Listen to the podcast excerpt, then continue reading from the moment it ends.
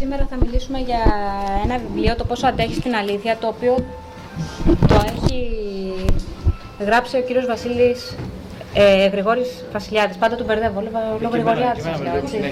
Και εγώ έχω γράψει Γρηγοριάδης. Πολλές φορές. Λοιπόν, ο κύριος Γρηγόρης ε, Βασιλιάδης γεννήθηκε στη Θεσσαλονίκη και μεγάλωσε ανάμεσα στη Θεσσαλονίκη και στη Νέα Ζήχνη Σερών. Από το 2002 ζει και εργάζεται ιδιωτικά ως ψυχοθεραπευτής στην Αθήνα.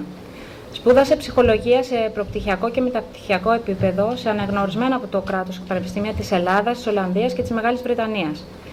Το 2005 απέκτησε διδακτορικό τίτλο στην ψυχολογία από το Τμήμα Ψυχολογίας του Αριστοτελείου Πανεπιστημίου Θεσσαλονίκης. Υπήρξε εκπαιδευτής σε προγράμματα σπουδών προπτυχιακού και μεταπτυχιακού επίπεδου στη συμβουλευτική και την ψυχολογία. Εισηγητής επιστημονικών σεμιναρίων και επιστημονικών συνεδρίων με θεματολογία την ψυχοθεραπεία και τη συμβουλευτική στην Ελλάδα και στην Ευρώπη. Τα επιστημονικά και ερευνητικά του ενδιαφέροντα στον χώρο της ψυχοθεραπείας εντοπίζονται στις εφαρμογές της ψυχολογίας, του βάθους, του βάθους, στη θεραπευτική πρακτική, τη σχέση θρησκείας ψυχοθεραπείας και στους τρόπους με τους οποίους συνδέεται η ηθική δεοντολογία των ψυχολόγων με την αποτελεσματικότητα της ψυχοθεραπευτικής πρακτικής. Από το 1997 εργάζεται ψυχοθεραπευτικά με ενήλικες, ατομικά και ομαδικά, χρησιμοποιώντας τις μεθολογίες, ε, μεθολογίες της συστηματικής και υπαρξιακής ψυχοθεραπείας. Είναι μέλος του Συλλόγου Ελλήνων Ψυχολόγων και της Ευρωπαϊκής Ένωσης Ψυχοθεραπευτών Οικογένειας. Είναι συγγραφέας του αυτογνωστικού βιβλίου Το Ψυχοθεραπευτικό Ταξίδι από το φόβο της σκιάς στο φόβο στο φως επίγνωσης από τις εκδόσεις iWrite και Πηγή. Αυτό γράφηκε τον Οκτώβριο του 2014. Άρθρα και συνεντεύξεις του δημοσιεύονται στο δικτυακό τόπο www.αυτογνωσία.gr. Για το βιβλίο θα μιλήσει η κυρία Vivian Φόρτη, την οποία ευχαριστώ πάρα πολύ για τη σημερινή της παρουσία εδώ. Χαρά μου. Η κυρία Φόρτη, περιττώ να σας πω ότι πήρε το βιβλίο πριν τέσσερις μέρες από τα χέρια μου και σήμερα έρχεται να μας μιλήσει για το βιβλίο. Είναι καθηγήτρια φιλολογίας. Γαλλικής φιλολογίας. Γαλλικής φιλολογίας. και έχει κι άλλο έναν τίτλο το οποίο δεν τον, πάλι δεν το συλλάβω. ε, σας ευχαριστώ πάρα πολύ θερμά για, το, για τη σημερινή Χαρά μου. παρουσία. Χαρά μου. Ήταν, ήταν πολύ ωραία διαδικασία. Έτσι, αυτό το, παρά το γεγονός ότι έγινε έτσι λίγο πιεσμένα, δεν, μα- δεν ακούτε. Λέω ότι ήταν πάρα πολύ ωραίο όλο αυτό, παρά το γεγονός ότι έγινε κάπως πιεσμένα. Ε, Μου και άρεσε ιδιαίτερω το βιβλίο. να σας πω ότι είναι και μ, διευθύντρια του Δημοτικού στο Αριστοτέλειο, στο ιδιωτικό εκπαιδευτήριο και εν μέσω τόσων υποχρεώσεων παρόλα αυτά είναι σήμερα εδώ να μας κάνει την Ήταν παρουσίαση. χαρά μου και το εννοώ. Σας ευχαριστούμε που είστε μαζί μας αυτό το απόγευμα να- για να μιλήσουμε για αλήθειες με αφορμή το βιβλίο του κύριου Βασιλιάδη, «Πόσο αντέχει την αλήθεια». Δεν είναι εύκολη έννοια η αλήθεια.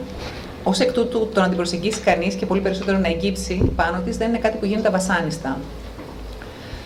Το βιβλίο του κ. Βασιλιάδη επιχειρεί αυτό ακριβώς. Άραγε το καταφέρνει; Ε, ο Γρηγόρης Βασιλιάδης είναι ψυχολόγος ψυχοθεραπευτής με σημαντικές σπουδές στην Ελλάδα και στο εξωτερικό. Αφετηρία της πορείας του το ΑΠ, το Αριστοτέλειο, όπως είπαμε και πριν, παιδί της Θεσσαλονίκης.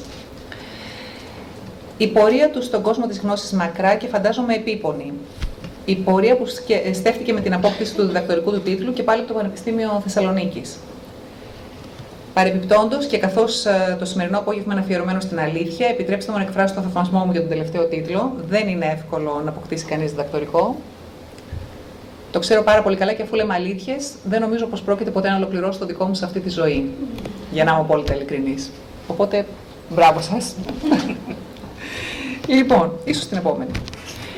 Το βιβλίο του κ. Βασιλιάδη το διάβασα σε δύο μέρες και αν είχα περισσότερο χρόνο θα το διάβαζα σε μία. Όμως δεν είναι το είδος του βιβλίου που διαβάζει κανείς και έπειτα το βρίσκει αυτό το βιβλίο τη θέση του στη βιβλιοθήκη παρέα με τα άλλα. Είναι από εκείνα τα βιβλία που παραμένει στο γραφείο μας ή στο κομμωδίνο μας, δίπλα μας. Είναι το βιβλίο που ανοίγουμε και διαβάζουμε ξανά και ξανά, είτε στη σελίδα που έχουμε σημειώσει διότι κάτι εκεί μας έχει αγγίξει, ή ακόμα και στην τύχη. Για έμπνευση, για να πάρουμε μία διδαχή. Και μία ανάσα, μπορώ να πω. Το περιεχόμενο είναι διδακτικό, αλλά όχι δασκαλίστικο. Οι παρενέσει είναι σαφεί και ενίοτε σκληρές, αλλά πάντα, πάντα απόλυτα ειλικρινεί, αληθινές. Αν το θέλεις, η αλήθεια θα σου αποκαλυφθεί, γράφει κάπου συγγραφέας. Το θέλουμε όμως. Ποθούμε άρα για την αλήθεια. Διότι αν αυτό ισχύει και την αποζητούμε με πάθος, να ξέρετε ότι βρίσκεται σε κάθε σελίδα αυτού του βιβλίου. Δυνατή και παγερή σαν λεπίδα, συγκλονιστική και ενίοτε αδυσόπιτη. Η αλήθεια απέναντι σε έννοιες που στοιχιώνουν κάθε ανθρώπινο όν. Ο φόβος, η λαχτάρα της μοναχικότητας, ο ακτιβισμός, οι παχυλές και ανέξοδες ανθρωπιστικές αναρτήσεις, που νομίζω ότι πολλοί μας έχουν κουράσει όλους μας, η συγχώρεση, η μεταμόρφωση αλλά και ο φόβος της μεταμόρφωσης, η διάθεση αυτοπροβολής, ενώ μιλάμε για τον εαυτό μας χωρίς να ακούμε τους άλλους, το σκοτάδι και το φως, ο θάνατος και η ζωή και φυσικά ο έρωτας. Ο έρωτας στη βαθύτερη και υψηλότερη εκδοχή του, ο έρωτας ως κινητήριος δύναμη, ως ανακούφιση, αλλά και προσωπικά αυτό μου φάνηκε το πιο συγκλονιστικό, ως στάση ζωής, ως επιλογή. Αυτό ήταν ένα κομμάτι που μου άρεσε ιδιαιτέρως σε αυτό το βιβλίο. Αν έπρεπε να επιλέξω ένα από όλα αυτά τα πυκνά νοήματα, τις παρενέσεις αυτού του βιβλίου, ό,τι πιο βοηθητικό, ό,τι πιο σημαντικό κατά την άποψή μου θα ήταν αυτό. Δες τον κόσμο με άλλα μάτια. Ερωτεύσου την καθημερινότητά σου, τις συνήθειές σου, τη δουλειά σου, την οικογένειά σου, τον σύντροφό σου, το Θεό. Πάντα το Θεό με πολύ πάθος. Ο Θεός είναι πραγματικά πολύ παρόν σε αυτό το βιβλίο, με έναν τρόπο διαφορετικό θα έλεγα. Γέμισε με έρωτα τη ζωή σου για να έχεις την ελπίδα ότι θα βρεις το δρόμο σου. Για όλους αυτούς τους λόγους, το βιβλίο αυτό το αγάπησα και θα το κρατήσω δίπλα μου. Τώρα μιλάω τον εαυτό μου, δόκτωρ, που είπαμε δεν είναι πολύ σωστό. Θα το κρατήσω λοιπόν εγώ δίπλα μου για να μου θυμίζει πράγματα που έχω να κάνω και ειδικά για να μου θυμίζει τη βουτιά στον εαυτό μου που του την οφείλω. Βουτιά σε παγωμένο ωκεανό ή αν προτιμάτε σε απότομη κατηφόρα στο roller coaster, το τρομακτικό τρενάκι του Luna Park. Βουτιά για να μπορέσουμε να αναδειχθούμε ξανά πιο ζωντανή και πιο δυνατή από ποτέ. Σας ευχαριστούμε θερμά για όσο μοιραστήκατε μαζί μας αυτό το βιβλίο. Ωραία, πολύ ευχαριστώ.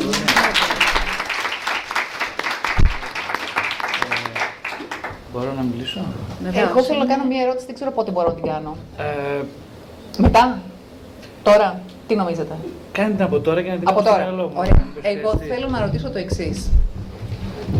Αυτά που διάβασα εδώ και τόσο πολύ μ' άγγιξαν, είναι πράγματα που μπορείτε εσείς να τα εφαρμόσετε στον εαυτό σας; Αντιμετωπίζετε με αυτόν τον τρόπο την, ελπί... την, α- την αλήθεια; Και αν το κάνετε στον εαυτό σας, δεύτερο ερώτημα και ίσως πιο δύσκολο, στους οικείους σας, σε ανθρώπους που αγαπάτε πάρα πολύ, μπορείτε να το κάνετε αυτό; Μπορείτε να τους κοιτάξετε με αυτή την παγερή αλήθεια. Εγώ αυτό πραγματικά αναρωτιέμαι. Πολύ ωραία, πάρα πολύ ωραία. Αυτό. Ε, πολύ ωραία. Μπορώ το μικρόφωνο να το φέρω πώς το γίνει. Για να... Δεν είμαι και δεν το... Εδώ είμαστε. Εδώ είμαστε Α, καλά. Ναι, ναι, Είμαστε ναι. καλά εδώ. Ναι, ωραία. Ωραία. Ε, καταρχάς να ευχαριστήσω πάρα πολύ ε, τους διοργανωτές αυτής της ε, συνάντησης. Για μένα πολύ μεγάλη χαρά να είμαι εδώ. Ε, ε, η χαρά μου έχει να κάνει με το ότι μοιράζομαι μαζί σας με- και με αφορμή αυτά που είπε η κυρία Φόρτε εδώ πέρα, τα πολύ ωραία πράγματα, ε, την εμπειρία μου από το ρόλο αυτό του ψυχολόγου, ψυχοθεραπευτή, αλλά όχι μόνο. Θα σας πω μερικά πραγματάκια που νομίζω είναι πολύ σημαντική αυτή η εισήγηση για να καταλάβετε. Γιατί αν πάει κανείς και διαβάσει ας πούμε, αυτό το βιβλίο το συγκεκριμένο, ε, μπορεί να μπερδευτεί πάρα πολύ. Κάποιοι λέ- μπορεί, μου είπαν ότι ότι ξεκαθαρίζουν πράγματα. Ε, το πρώτο μου βιβλίο, το ψυχοθεραπευτικό ταξίδι, είναι ένα βιβλίο που μιλάει καταρχάς μέσα, μιλάει για την ψυχοθεραπεία σαν διαδικασία αυτοαποκάλυψης, κάθαρσης και προσπαθεί να τονίσει όλα τα προβλήματα αυτής της διαδικα- διαδικασίας αλλά και όλες τις παρεξηγήσεις που συνδέονται πίσω, μέσα με αυτήν την, την ψυχοθεραπεία. Είναι ένα ψυχοθεραπευτικό βιβλίο και γι' αυτό λέγεται ψυχοθεραπευτικό ταξίδι. Το δεύτερο βιβλίο, το πόσο αντέχεις στην αλήθεια, το οποίο δεν ήταν ο δικός μου τίτλος αυτός, ότι η δικιά μου πρόταση ήταν πίσω από τις μάσκες. Η δικιά μου πρόταση ήταν αυτή. Ε, ήταν, είναι, ένας, είναι ένα απόνημα το οποίο, όπως και το πρώτο βιβλίο, έχει να κάνει με την καρδιά του αναζητητή.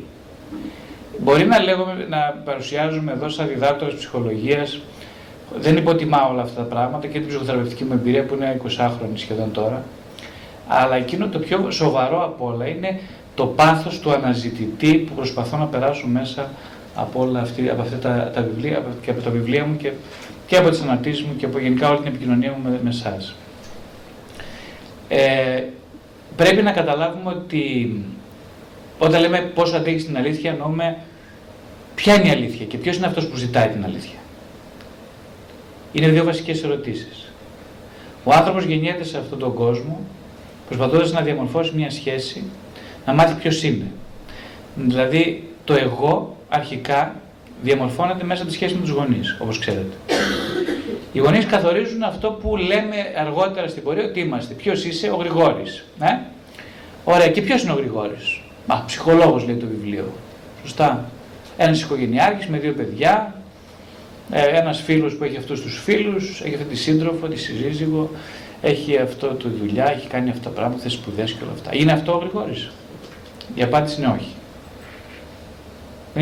Όλα αυτά είναι οι σάλτσες. Το φαγητό όμως δεν χρειάζεται, η σάλτσα είναι μόνο περιφερειακό πράγμα. Δεν μπορεί να χορτάσει κανείς με σάλτσα. Δεν είναι έτσι; Άρα λοιπόν, δε, εδώ γιατί ήρθαμε σε αυτή τη ζωή. Ποιο είναι το νόημα αυτής της ζωής; Αυτό προσπαθώ να απαντήσω με όλη μου τη ζωή. Το νόημα λοιπόν αυτής της ζωής είναι να φάμε σάλτσα, ή να φάμε τα ξεροκόμματα που πέφτουν από το τραπέζι, είναι αυτό; Για μένα όχι. Αυτό, αυτό προσπαθώ να πω στο βιβλίο. Για μένα είναι το κυρίως γεύμα. Τώρα, ποιο είναι το κυρίως γεύμα, είναι ανατριχιαστικό να φάει κανείς; Ναι, ό,τι είναι φοβιστικό και ανατριχιαστικό είναι αυτό που λαχταράει περισσότερο κάθε ψυχή. Αυτό το είχε πει και ο Κάφκας στον πύργο. Άρα, τι προσπαθούμε να δείξουμε τώρα, τι θέλουμε. Εγώ θέλω, ψάχνουμε αναζητήσεις του νοήματος. Αυτό κάνω και στις ψυχοθεραπείες ατομικά και ομαδικά με τους ανθρώπους. Λαχταρώ να συνουσιαστώ με το νόημα της ζωής και με τους ανθρώπους, τους εξίσου αναζητές μαζί μου. Αυτούς λαχταρώ, αυτούς θέλω να ταΐσω, γιατί αυτοί με ταΐζουν, όχι υλικά μόνο, αλλά κυρίως υπαρξιακά. Ε, οπότε μιλάμε για το κυρίως γεύμα τώρα, ε, το κυρίως γεύμα. Το βιβλίο αυτό απαντάει ποιο είναι το κυρίως γεύμα. Ε, α, επίσης είναι μια, είναι μια προσπάθεια να αποκατασταθούν οι παρεξηγήσεις γιατί οι άνθρωποι, είπαμε, ε, το βασικό τους πρόβλημα είναι ότι λένε ότι οι σάλτσες είναι το κυρίως γεύμα. Και εκεί μπερδευόμαστε. Και τελειώνει αυτή η ζωή και φτάνει 60, 70, 80 ή και στα 40 και λες τώρα τι έγινε, ρε παιδιά, αυτό ήτανε; Αυτό ήταν όλη η ιστορία. Πού είναι το φαγητό που μου υποσχέθηκαν ότι θα φάω κάποια στιγμή; Πρώτα λοιπόν να γυρίσουμε πίσω είναι η σχέση του εαυτού με τους γονείς. Προσπαθούμε να φτιάξουμε ποιοι είμαστε. Και λέμε, εγώ είμαι αυτός που μου είπε ο μπαμπάς μου ότι είμαι. Η μαμά μου μου είπε ότι ο Γρηγόρης είναι καλό παιδί, κάνει αυτό και λοιπά, είναι καλός μαθητής και όλα αυτά. Έτσι. Αυτό. Τα νομίζουμε, αυτά τα νομίσματα λοιπόν τα κουβαλάμε μέχρι κάποια ηλικία. Έτσι. Και το ποιος είσαι. Ε, λοιπόν, ε, περνάει αυτή η ηλικία, περνάει η εφηβεία, ε, στην εφηβεία προσπαθεί ο άνθρωπος, λέει: Όχι, ρε παιδιά, κάτσε, μήπως είμαι κάτι άλλο. Κάτσε να μαλώσουμε τον κόσμο. Με τους γονείς, με την οικογένεια, με τους άλλους, με τους φίλους. Να δω ποιος είμαι, ρε παιδιά. Δεν μπορεί να είμαι τελικά μόνο αυτό που μου είπαν ότι είμαι. Δεν μπορεί. Κάτι, είμαι και κάτι άλλο. Είναι, σπάνε τα παιδιά να σπάσουν τη συνεξάρτηση με το ιδεώδες που τους φορέσανε σαν ξένο κουστούμι. Και εκεί γίνεται μια επανάσταση. Στην καλύτερη περίπτωση, γιατί άλλοι είναι χάφτες, τα τρώνε. Ναι, ή παχαίνουν, ή παθαίνουν διάφορα συμπτώματα και το κουβαλάνε σαΐ. Σε καλύτερη περίπτωση λοιπόν σπάνε το τζάμι τα παιδιά. Λέει σύμφωνα με έναν θεραπευτή, Γιουγκιανό θεραπευτή, η πρώτη ηλικίωση είναι, κρατάει από τα 12 έως τα 40 στο μέσο δυτικό άνθρωπο. Κατά τη γνώμη μου, τα εκπαιδευτικά ιδρύματα σε όλο τον κόσμο, στη Δυτική Ευρώπη, έχουν σαν κύριο ρόλο να κρατήσουν μη επαναστατημένους ανθρώπους, φοιτητές, πριν προλάβουν να ενηλικιωθούν, ώστε να μην καταστρέψουν αυτήν την ανθρωπότητα που στηρίζεται στον ψευδή αυτό, σε ένα ψέμα, στη σάλτσα. Αυτό κάνουν μέχρι τα 30 και 35 οι άνθρωποι μέσα στα πανεπιστήμια. Προσπαθούν να μεγαλώσουν, να διωγγώσουν ένα εγώ, δηλαδή ένα ψευδή αυτό, ένα φόρεμα και να ταυτιστούν μαζί του. Πριν επαναστατήσουν. Πριν καταλάβουν ότι κάτι τρέχει εδώ και πρέπει να το αλλάξουμε. Ε, οπότε Μέχρι τα 40 κοιμόμαστε όρθιοι. Συγγνώμη που χρησιμοποιώ το 40, είναι συμβολικό. Ε, ε, στο 40 είναι κάτι που μπορεί να είναι 35, μπορεί να είναι 30, μπορεί να είναι 25. Αρχίζει ο άνθρωπος να ξυπνάει ήδη από τα 25, αρχίζει να βλέπει ότι αυτό δεν είναι ζωή. Δεν γίνεται εδώ να είμαι μόνο αυτό, είμαι και άλλα. Αλλά κοιτάξτε τι γίνεται. Όσο περνάει ο καιρός, μπουκώνει το σύστημα, γιατί λέει συνέχεια, περιμένει ο άνθρωπος. Στην αρχή είναι το παιδάκι που λέει, έχει τη μαγική σκέψη το παιδί και λέει το παιδί, ε, εγώ είμαι αθάνατος. Δεν θα πεθάνω ποτέ. Οπότε υπάρχει μέλλον. Δεν τρέχει τίποτα. Ε; Μετά περνάμε στην ηρωική σκέψη της εφηβείας που λέει ας πούμε το ε, εγώ θα γίνω επιτυχημένος. Εγώ θα συντρίψω όλες τις, όλες, ο, οτιδήποτε ψευδέστηση είχαν κληρονομήσει οι γονείς μου. Θα τους ξεπεράσω. Εγώ θα γίνω αυτό που δεν έγιναν οι γονείς μου. Λέει ο έφηβος. Και συνεχίζει μέχρι τα 30 του χρόνια κλπ. Θα, θα μιλήσουμε, θα έχουμε χρόνο για συζήτηση πολύ όσο θέλετε. Εμένα μου αρέσουν πολύ οι συζητήσεις, τρελαίνομαι γι' αυτά, μην ανησυχείτε καθόλου. Ε, λένε λοιπόν ο έφηβος ο έφηβος περνάει, περνάει με 20-25 χρονών, πιστεύει ότι εγώ θα γίνω κάτι σημαντικό, θα τα ξεπεράσω. Αυτή είναι, ε, συνεχίζεται παρατηταμένη εφηβεία, γιατί ξέρετε, έχετε ακούσει για την παρατηταμένη εφηβεία που συνεχίζει μέχρι τα 30, έτσι, 35, να μην σας πω και 40. 47 και συνεχίζω, Μπράβο, τον άντρα μου. Μπράβο. Τι σημαίνει αυτό λοιπόν, ότι ε, το ψεματάκι με, ε, μας τρέφει, θέλουμε να αναγλώσουμε το ψέμα. Ε, όμως κάποια στιγμή, εκεί ε, λέγαμε αυτό το μέσο, φτάνει, πληρώνεται ο χρόνος, φτάνει το μέσο πέρασμα. Τώρα πια, εντάξει, εγώ και οι γονείς, το, είμαι εγώ οι γονείς, όχι. Είμαι εγώ και ο κόσμος, οι προσδοκίες που είχαν για μένα, να γίνω επιτυχημένος, να βγάλω λεφτά, να έχω σεξουαλικές εμπειρίες, να τέλος πάντων να παντρευτώ μια καλή γυναίκα, ένα καλό άντρα, να κάνω παιδιά, Αυτά όλα με πληρώνουνε, είναι εντάξει. Ε, στην καλύτερη περίπτωση, όποιο κάποιος θα έχει καταφέρει όλα αυτά, δηλαδή τις προσδοκίες που έχουν οι άλλοι από αυτό, πιστεύει ότι μια χαρά το πέτυχα. Τώρα πια μπορώ να είμαι ευτυχισμένος. Κάποτε συνέβαινε στην λόγο κρίση, τώρα πάμε 45-50 κλπ. Κάποτε συνέβαινε 35-40. Λοιπόν, ε, δεν είναι όμως ευτυχής δεν περνάει καλά. Περνάει καλά, ακόμα που έχει λεφτά, αλλά δεν είναι ευτυχής. Τι του λείπει, έχει καλή γυναίκα, τον αγαπάει, καλό άντρα κλπ. Αλλά δεν νιώθει ευτυχής ο άνθρωπος. Όχι μόνο δεν νιώθει ευτυχής, αλλά έχει και συμπτώματα. Τα συμπτώματα που εμφανίζονται μετά τα 40-45 είναι κατάθλιψη, ε, αυτό να, οι άντρες αρχίζουν να έχουν και άλλες σχέσεις, και οι γυναίκες εννοείται, παράλληλες σχέσεις, ε, αρχίζουν, ε, γινόμαστε ειδονιστές Δηλαδή, πολλή ώρα στο κομπιούτερ, πολλή ώρα, πολύ φαΐ, ε, πολλή κατανάλωση. Κάνουμε όλο και περισσότερο από κάτι, νομίζοντας ότι θα νιώσουμε την ευτυχία, θα βρούμε το νόημα της ζωής αυτό, στον ευδαιμονισμό της κατανάλωσης. Έτσι. Αν τώρα χάθηκε η κατανάλωση, ας πούμε, και λέμε: Πω, είμαι δυστυχία, παιδί μου, δεν έχω, ας πούμε, δεν μπορώ να ξοδέψω τόσο στα ξόδευα πριν. Ε, δεν είναι αυτό το πρόβλημα όμως. Γιατί το χειρότερο για σένα θα είναι να μάθεις να ξοδεύεις, να έχεις πολλά λεφτά να ξοδεύει και να ξοδεύει συνεχώς. Εκεί θα ήσουν αντιμέτωπος με αυτό το αδιέξοδο που λέμε του, του μέσου περάσματος. Θα ήσουν αναγκαστικά σε αδιέξοδο. Τώρα θα μου πείτε είναι κακό το αδιέξοδο; Όχι, εδώ αυτό λέει στο βιβλίο. Καθόλου κακό. Το αδιέξοδο είναι τέλειο. Πρέπει να οφείλουμε σαν ψυχές να βρεθούμε αντιμέτωποι με αυτό το αδιέξοδο. Γιατί όμως είναι καλό το αδιέξοδο; Γιατί όταν φας πόρτα στα μούτρα θα πεις τώρα πρέπει να απευθυνθώ κάπου αλλού. Με δύο λόγια λοιπόν, από τη σχέση εγώ και ο κόσμος πρέπει να περάσουμε στο μέσο πέρασμα στη σχέση εγώ και ο εαυτός. Ποιος είναι αυτός, ποιος είναι αυτός. Ο εαυτός είναι αυτό που λες ότι είσαι στο βιογραφικό σου, αυτό είναι ο εαυτός σου; Ε όχι λοιπόν δεν είναι, θα το μάθεις τότε. Στο, στη δεύτερη ηλικίωση, ότι δεν είναι αυτό που νομίζεις ότι είσαι. Τότε λοιπόν μιλάμε για το κάλεσμα, αυτό που λέμε στο κάλεσμα. Τι είναι το κάλεσμα, το κάλεσμα είναι αυτό που μέσα στην ψυχή σου, που παιδάκι μικρό, αν το θυμάσαι, το λαχταρούσες ε, σε κάποια όνειρα. Το θυμάσαι λες και ήταν κάτι που ήταν σε μια άλλη ζωή. Ε, είχε, τι ονειρευόσου να γίνεις στον τι θαύμασες ως παιδί, τι ονειρευόσου να γίνεις; Ναι, τι γέμιζε η ψυχούλα σου όταν ήσουν ένα παιδάκι και δεν είχε το φόρεμα αυτή τη ζουλομανδία φορέσει, την ξένη. Ποιος, ποιος ήσουνα; Ο καθένας έχει μνήμες, όσο και να τις έχει θάψει. Αυτό λοιπόν το παιδάκι ξυπνάει ως διαμαγείας στην ηλικία των 40 με 50. Επειδή ακριβώς έχει το φαΐ δεν του φτάνει πια της ψυχής και θέλει να κάνει μια υπέρβαση.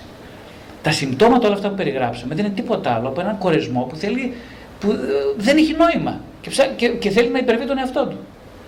Και τότε λοιπόν ανοίγει η πόρτα και λέει κανείς, κάτσε παιδί μου, εγώ γιατί γεννήθηκα σε αυτή τη ζωή; Για να τρώω, να χέζω, να πίνω, να κάνω σεξ, να κάνω σχέσεις, να ανατρέφω τα παιδιά μου, γι' αυτό γεννήθηκα; Γιατί γεννήθηκα; Αυτό προσπαθεί να απαντήσει το βιβλίο. Γιατί γεννήθηκα; Και μετά παρεμφερές με, το, με το, τη σχέση εγώ εαυτός, ο εαυτός είναι κάτι που υπερβαίνει τη συνειδητότητά μας. Κάποιοι το λένε ασυνείδητο, εγώ το λέω εαυτό.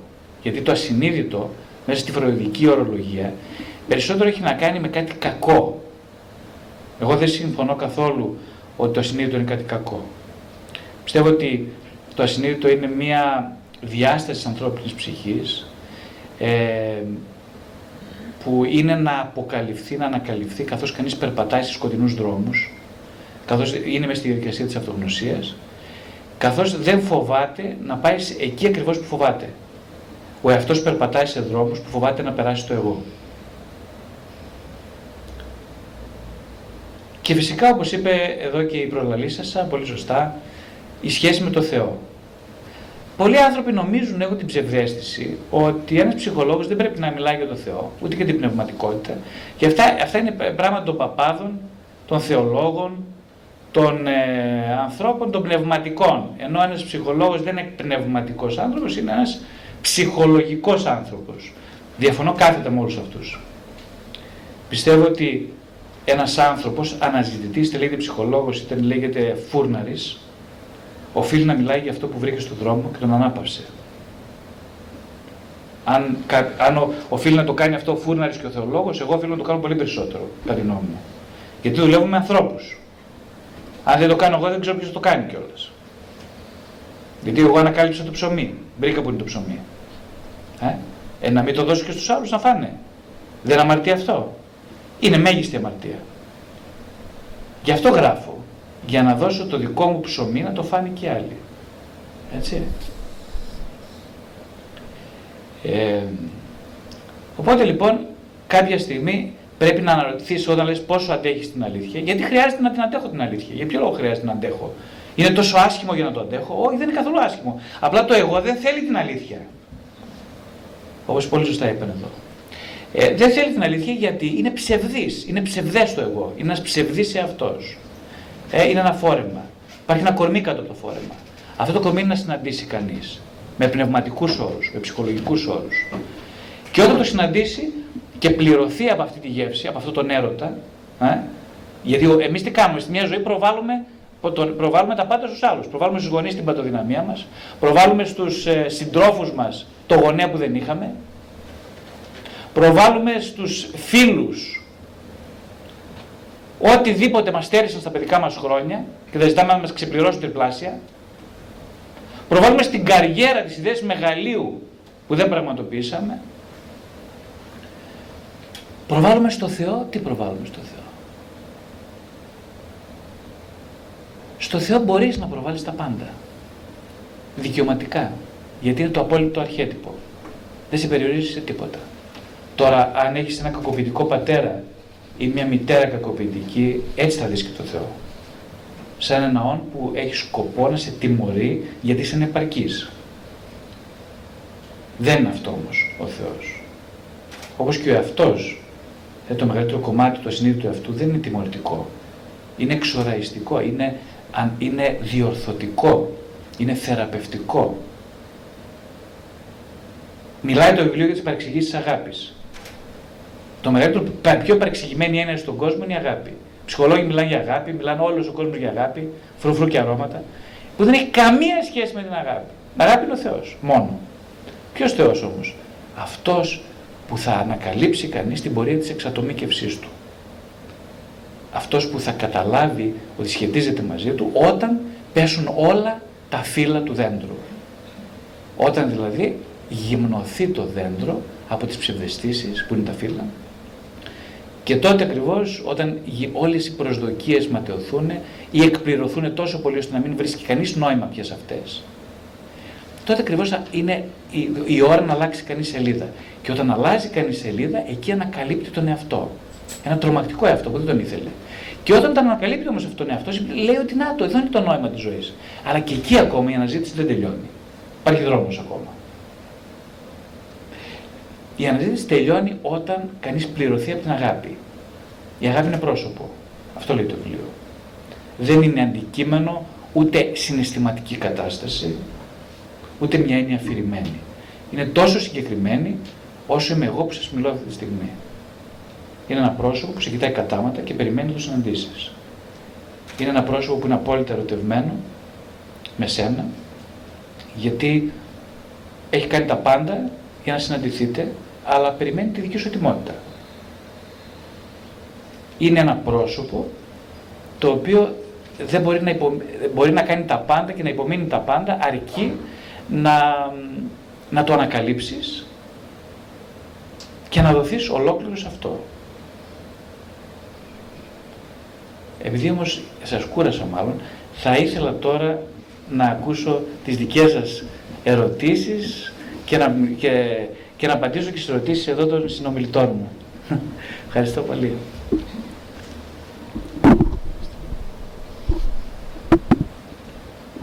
ξεκινήσουμε με το ερώτημα που έθεσα. Βεβαίως, το ερώτημα ήταν αν τα εφαρμόζω αυτά στην προσωπική μου ζωή. Αν το αντέχετε αυτό εσείς. Μπράβο. Πολύ ωραίο. Είναι το πιο δυνατό ερώτημα. Λοιπόν, ε, κοιτάξτε λιγάκι τώρα. Εγώ έχω περάσει από πολύ δύσκολους δρόμους ψυχικούς. Ε, βέβαια, με έχει βοηθήσει πολύ ότι είμαι ψυχοθεραπευτής και το έχω, το έχω αξιοποιήσει πολύ όλο αυτό το πέρασμα. Ε, όχι, ο λόγος που γράφω είναι γιατί δυσκολεύομαι να σηκώσω τη δική μου αλήθεια. Ένα. Έχω καταλάβει μέσα από την ψυχοθεραπεία ότι οι άνθρωποι πάρα πολύ δυσκολεύονται να σηκώσουν τη δική τους αλήθεια. Εκείνο που ανακαλύπτω καθώς προσκρούω πάνω στην ανικανότητά μου να εφαρμόσω το βιβλίο στην προσωπική μου ζωή, είναι ένα τεράστιο δώρο. Το δώρο ότι είμαι πολύ ανεπαρκής σαν άνθρωπος.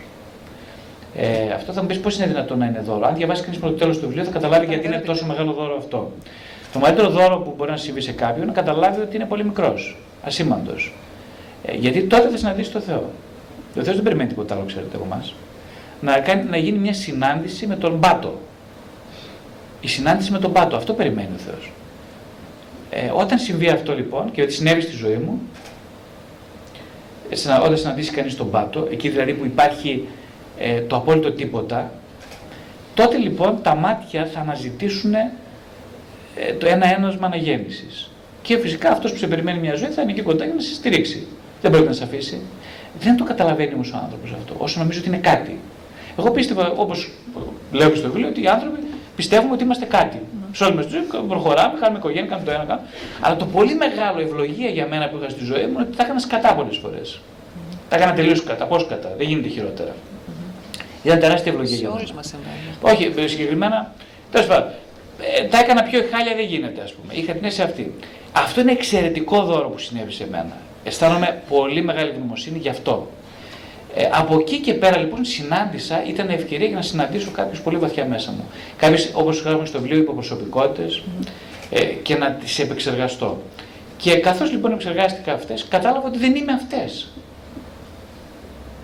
Δηλαδή, είναι αυτό που είπε ο Όσκαρ Βάιλ κάποια στιγμή, ότι αν θέλεις να καταλάβεις βαθιά μέσα σου ποιος είσαι, μάθει να φοράς προσωπία όσο περισσότερο προσωπία φορέσεις κανείς, τόσο πιο θα καταλάβει ότι δεν είναι τα προσωπία που φοράει.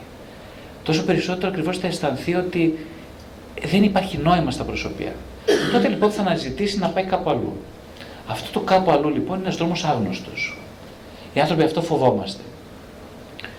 Όχι λοιπόν, δεν είμαι τέλειος στην προσωπική μου ζωή. Ε, το, το βιβλίο αυτό είναι προϊόν της βαθιάς συνειδητοποίησης της προσωπικής μου ατέλειας, και του γεγονότος ότι παρόλο που είμαι τόσο ανεπαρκής, τόσο κακός, τόσο τραυματισμένος, τόσο κακοποιητικός, αγαπήθηκα τόσο πολύ. Το αντιληφθήκατε όμως. Ναι, ναι, αν είναι κανείς ειλικρινής, αυθεντικός και ποθεί τη συνάντηση με την αλήθεια, η αλήθεια είναι εκεί. Δεν την γλιτώνει. Με την καλή έννοια δεν γλιτώνεις τίποτα καλό που θα σου συμβεί. Εκείνο το θέλεις το καλό. Έτσι. Λέει ο Χριστός στο Ευαγγέλιο, ε, παράτα τα όλα και ακολούθησέ με. Τι εννοεί παράτα τα όλα; Τι εννοεί παράτα τα όλα; Δεν είναι να παρατήσει του γονείς σου, την, την οικογένειά σου, τα παιδιά σου και να φύγεις. Δεν είναι αυτό. Παράτα τα ψευδοπροσωπία με τα οποία έχεις ταυτιστεί. Αυτό εννοεί. Όταν λέει ο άλλος, ε, ε, του λέει, κύριε, δεν μπορώ να σε ακολουθήσω, γιατί, γιατί, με, γιατί α, έχω τον πατέρα μου να θάψω. Και λέει ο Χριστός τόσο σκληρός, σκληρός λόγος, λέει, ας τον πατέρα σου, άσε τους νεκρούς να θάψουν τους δικούς τους νεκρούς. Τι, τι βαριά κουβέντα από μια, ένα αγαπητικό πρόσωπο αυτού, αυτού του βεληνικούς. Τι θα πει, να αφήσεις τον πατέρα μου άθαυτο κύριε. Ναι, άφησε τους νεκρούς να θάψουν τους δικούς νεκρούς. Για αυτούς τους νεκρούς μιλάει το βιβλίο. Για τους νεκρούς που περπατάνε στο δρόμο. Τους αφήνουμε πίσω λέτε όμως. Ναι, γιατί οι νεκροί δεν είναι άνθρωποι. Οι νεκροί είναι προσωπία του εαυτού. Αυτό εννοούσε ο Κύριος. Όταν είπε άφησε τους νεκρούς να θάψουν τους δικούς τους νεκρούς. Άφησε τα προσωπία με τα οποία ταυτίζεσαι τζάμπα και βρεσέ. Γιατί εκεί που εκεί θα φας σκουπίδια, σου λέει. Λοιπόν, έλα να φας το κανονικό το φαΐ, ρε παιδί μου. Παράτα τα σκουπίδια. Εσύ αξίζεις περισσότερα από σκουπίδια. Αυτό σου λέει. Θέλεις να φας. Ε, ο δρόμος θα είναι δύσκολος. Γιατί θα είναι δύσκολος, Γιατί θέλεις να ακολουθήσεις τον το δρόμο; Γι' αυτό είναι δύσκολος; αυτό είναι το θέμα μας. Δεν θέλω να ακολουθήσω τον δρόμο που μου δείχνεις. Αν ήθελα δεν είναι τίποτα δύσκολο. Τίποτα δεν είναι δύσκολο. Αλλά αν σου πω θα πας από εκεί και εσύ λες, όχι, όχι, ας, θα πάω από εκεί, βέβαια σου είναι δύσκολο να πας από εδώ. Γιατί δεν θέλεις να ακολουθήσεις. Άρα το βιβλίο μιλάει λοιπόν για το τι σημαίνει θέλω, τι σημαίνει δεν θέλω. Γιατί είναι σημαντικό το ότι δεν θέλω; Γιατί, και γιατί είναι σημαντικό η αναπηρία, να δει κανείς την αναπηρία του; Γιατί τότε θα πει ότι να είχα τόσο καιρό που έλεγα, ε, που ε, ακολουθούσα αυτόν τον δρόμο, κατάλαβα ότι δεν αξίζει τον κόπο και πρέπει να πάω παλού. Τώρα λοιπόν θα ακούσω, να θα ακούσω την κυρία, να θα ακούσω κάποιον που θα μου συμβουλέψει. Δεν είμαι τίποτα. Πριν νόμιζα ότι είμαι κάτι. Και έλεγα, εγώ ξέρω, κάτσε, εγώ έχω σπουδάσει τώρα. Έχω, ε, έχω τρία πτυχία, έχω το ένα, έχω το άλλο. Έχω αναρτήσει, έχω δημοσιεύσεις κλπ. Είμαι πολύ σπουδαίος. Τι ακούω την κυρία Άννα, τώρα θα μου πει. Σοβαρολογείτε. Δεν ακούγα τίποτα. Ευτυχώς όμως θα σπάσει τα μούτρα σου. Αν είσαι, έχεις μια ψυχή αναζητητή, θα τα σπάσεις ευτυχώς τα μούτρα σου. Και τότε λοιπόν θα φωτιστείς όταν σπάσεις τα μούτρα σου. Τι θα φωτιστείς δηλαδή. Απλά θα καταλάβεις ότι μπορεί να θέλεις και κάτι άλλο. Ότι μπορεί, υπάρχουν και άλλοι δρόμοι, ρε παιδί μου, απλά. Και μπορείς να τους ακολουθήσεις. Δεν είναι τόσο τρομακτικό το πράγμα. Ας πούμε. Η αλήθεια τρομακτική, ας πούμε. Μπορείς να αντέξεις την αλήθεια. Δεν είναι, δεν είναι τρομακτική αλήθεια. Καθόλου είναι αγαπητικότατη η αλήθεια. Δεν έχει τρόμο, δεν έχει φόβο. Το φόβο τον έχει το εγώ, που δεν θέλει να χάσει τη ζαχαρένια του. Που βολεύεται με κυβάκια σαν το άλογο, με ζάχαρη. Αυτό έχει το πρόβλημα. Ο γιος μου που είναι δύο χρονών να του πω, ας πούμε, θα κάνεις αυτό. Μόλις του πω, όχι, θα κάνεις εκείνο, ρε. Μου κοιτάει έτσι με ένα μίσος και γυρνάει και κάνει το άλλο. Μερικοί από εμάς το κάνουμε ακόμα. Πολύ σωστά. Βεβαίως, έτσι ακριβώς. Όχι μερικοί από εμάς, εγώ πρώτος. Το κάνω. Αν μου πεις πήγαινε από εκεί, θα σου πάω την απέναντι. Ε, αυτός λοιπόν, αυτό είναι που είναι να, να καταλάβει κανείς ότι με, μέσα από την εμπειρία ότι αυτά χρειάζεται να τα αφήσει πίσω σιγά σιγά. Και δεν γίνεται μια μέρα στην άλλη. Θα φας μια φλασιά, θα φας μια σφαλιάρα αγάπης. Θα τη φας. Η μεγαλύτερη σφαλιάρα που έχω στη ζωή μου, ξέρετε ποια είναι, η σφαλιάρα της αγάπης του Χριστού. Μιλάμε για τέτοια σφαλιάρα που γονάτιζε έπεσα κάτω και εψαχνόμουν. Τέτοια σφαλιάρα διαλύθηκα. Η σφαλιάρα ήταν αγαπητική. Ήταν μόνο αγάπη. Τι την αντέχει ο άνθρωπος την αγάπη, γι' αυτό δεν αντέχει την αλήθεια. Αν κάτι δεν αντέχουμε, δεν αντέχεται, δεν αντέχω, είναι την απόλυτη αγάπη. Αυτό μόνο, τίποτα άλλο. Αυτό μπορείτε να μας το αναλύσετε λίγο περισσότερο. Όχι, φυσικά, αυτό δεν μπορώ να σου το αναλύσω. Ε, αν μπορούσα να το αναλύσω, ε, ε, ε, εκείνο που ήθελα να πω βασικά είναι ότι αυτό το βιβλίο προσπαθεί να πει, να βάλει με λόγιο το ανίποτο. Ένα τέτοιο βιβλίο, που είναι βιβλίο ψυχής, προσπαθεί, κάνει μια φοβερά φιλότιμη αλλά τυχή προσπάθεια να βάλει σε λόγο αυτό που είναι αδύνατο να υποθεί. Μιλάει για τόσο μεγάλα πράγματα που απορώ, έχω το θράσο να μιλώ για αυτά τα πράγματα. Έχω μεγάλο θράσο, ξέρετε. Όχι που μιλάω σε εσάς τώρα, που μιλώ, γράφω για αυτά τα πράγματα. Έχω τεράστιο θράσος. Ο θράσος με συγχωρέσει που έχω τόσο θράσος.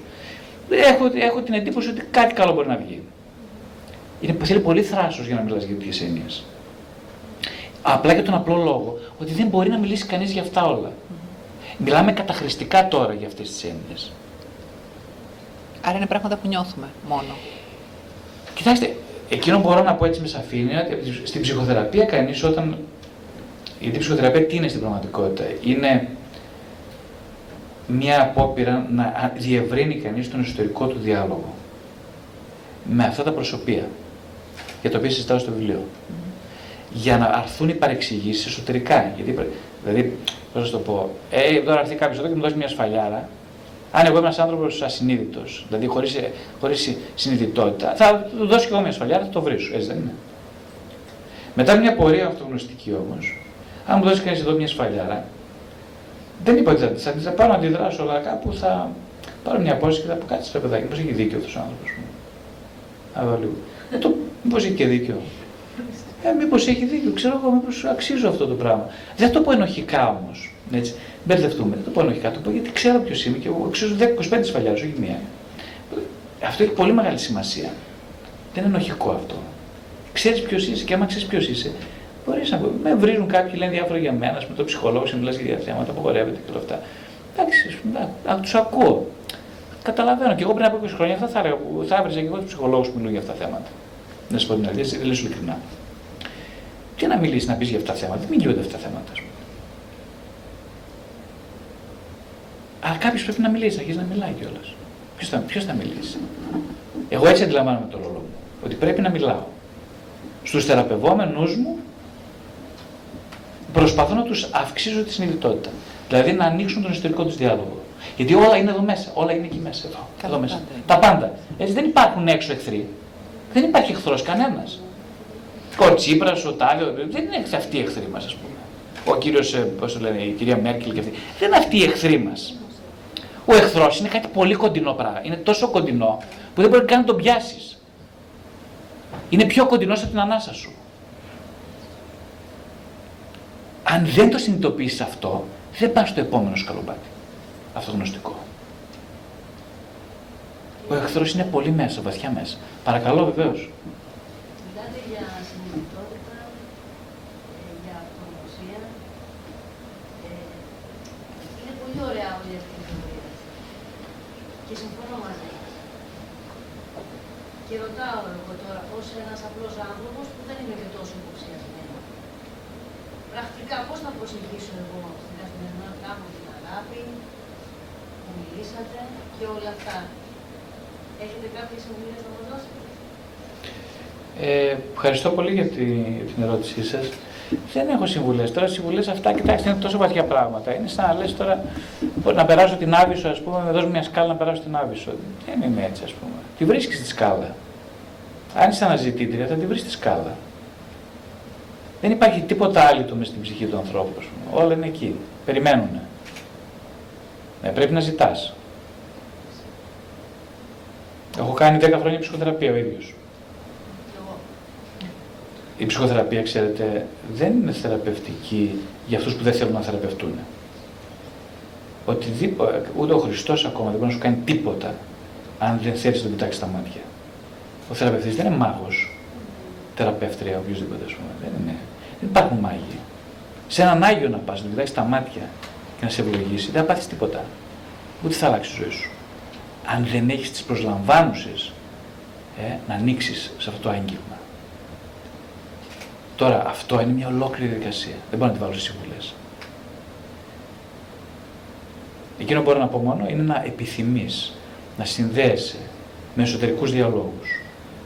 Στο πλαίσιο της ψυχοθεραπείας ο θεραπευτής έχει καθήκον να σε βοηθήσει να ανοιχτεί στους εσωτερικούς διαλόγους Κανένας ξέρει ένα άλλο πράγμα με την ψυχοθεραπεία είναι ότι ο θεραπευτής βοηθάει στο βαθμό που έχει ανακαλύψει τα, προσωπικά, τα δικά του προσωπία και τα έχει διερευνήσει. Γιατί λέει, έρχονται κάποιοι και λένε ψυχοθεραπεία. Δεν υπάρχει ψυχοθεραπεία, υπάρχει ψυχοθεραπευτής συγκεκριμένος. Ο άνθρωπος είναι αυτός που βοηθάει. Δεν είναι ψυχοθεραπεία σε γενική έννοια. Όπως η πνευματικότητα, η εκκλησία, κάτι βλακίες με τέτοιες. Δεν είναι αυτά όλα. Ο άνθρωπος. Ποιος ιερέας, ποιος θεραπευτής, ποια θεραπεύτη θα πας. Αυτό έχει σημασία. Πόσο βαθιά έχεις κάποιο το χατάκι του ίδιου μέσα. Πώς έχει ψαχουλέψει τις αγωνιές της ψυχής του αυτός ο θεραπευτής. Αυτά έχουν σημασία. Όχι επειδή σπούδασε ψυχοθεραπεία και ένα διδακτορικό. Έχει 15 σπουδές και 15 δημοσιεύσεις. Τρίχες όλα. Όλα. Σας το λέω και κοιτάω στα μάτια ευθέως. Τρίχες όλα. Το πιο βασικό είναι μέχρι πού έχει πάει αυτός ο άνθρωπος. Μέχρι πόσο στο κέντρο της γης έχει πλησιάσει. Να γυρνάμε σοβαρή λιγάκι. Τελειώνει ποτέ αυτό; Ε, συγγνώμη, ποιο πράγμα ακριβώς; Αυτή η αναζήτηση, αυτή η αναζήτηση της αλήθειας. Κοιτάξτε, αυτό είναι μια πολύ προσωπική ερώτηση. Εγώ μπορώ να σας πω με τα βεβαιότητα για μένα ότι δεν τελειώνει δόξα τω Θεώ ποτέ. Έτσι πιστεύω και εγώ γι' αυτό. Ναι, βεβαίως. Είμαι πολύ σαφής αυτό. Δεν τελειώνει, όχι, όχι. Γιατί αν τελειώσει αυτό, τελειώνει και η ζωή. Έτσι, δεν ε, υπάρχει λόγος να τελειώσει, να το πω έτσι. Δόξα τω Θεώ που δεν υπάρχει λόγος δηλαδή. Γιατί αν το πει κανείς αυτό σήμερα και το εννοεί, πάει τελείωσε. Την άλλη μέρα έχει πεθάνει κιόλας. Όχι το ίδιο την ίδια ώρα που θα το πει θα έχει πεθάνει. Δεν υπάρχει χρόνος για αυτό που έχει τελειώσει.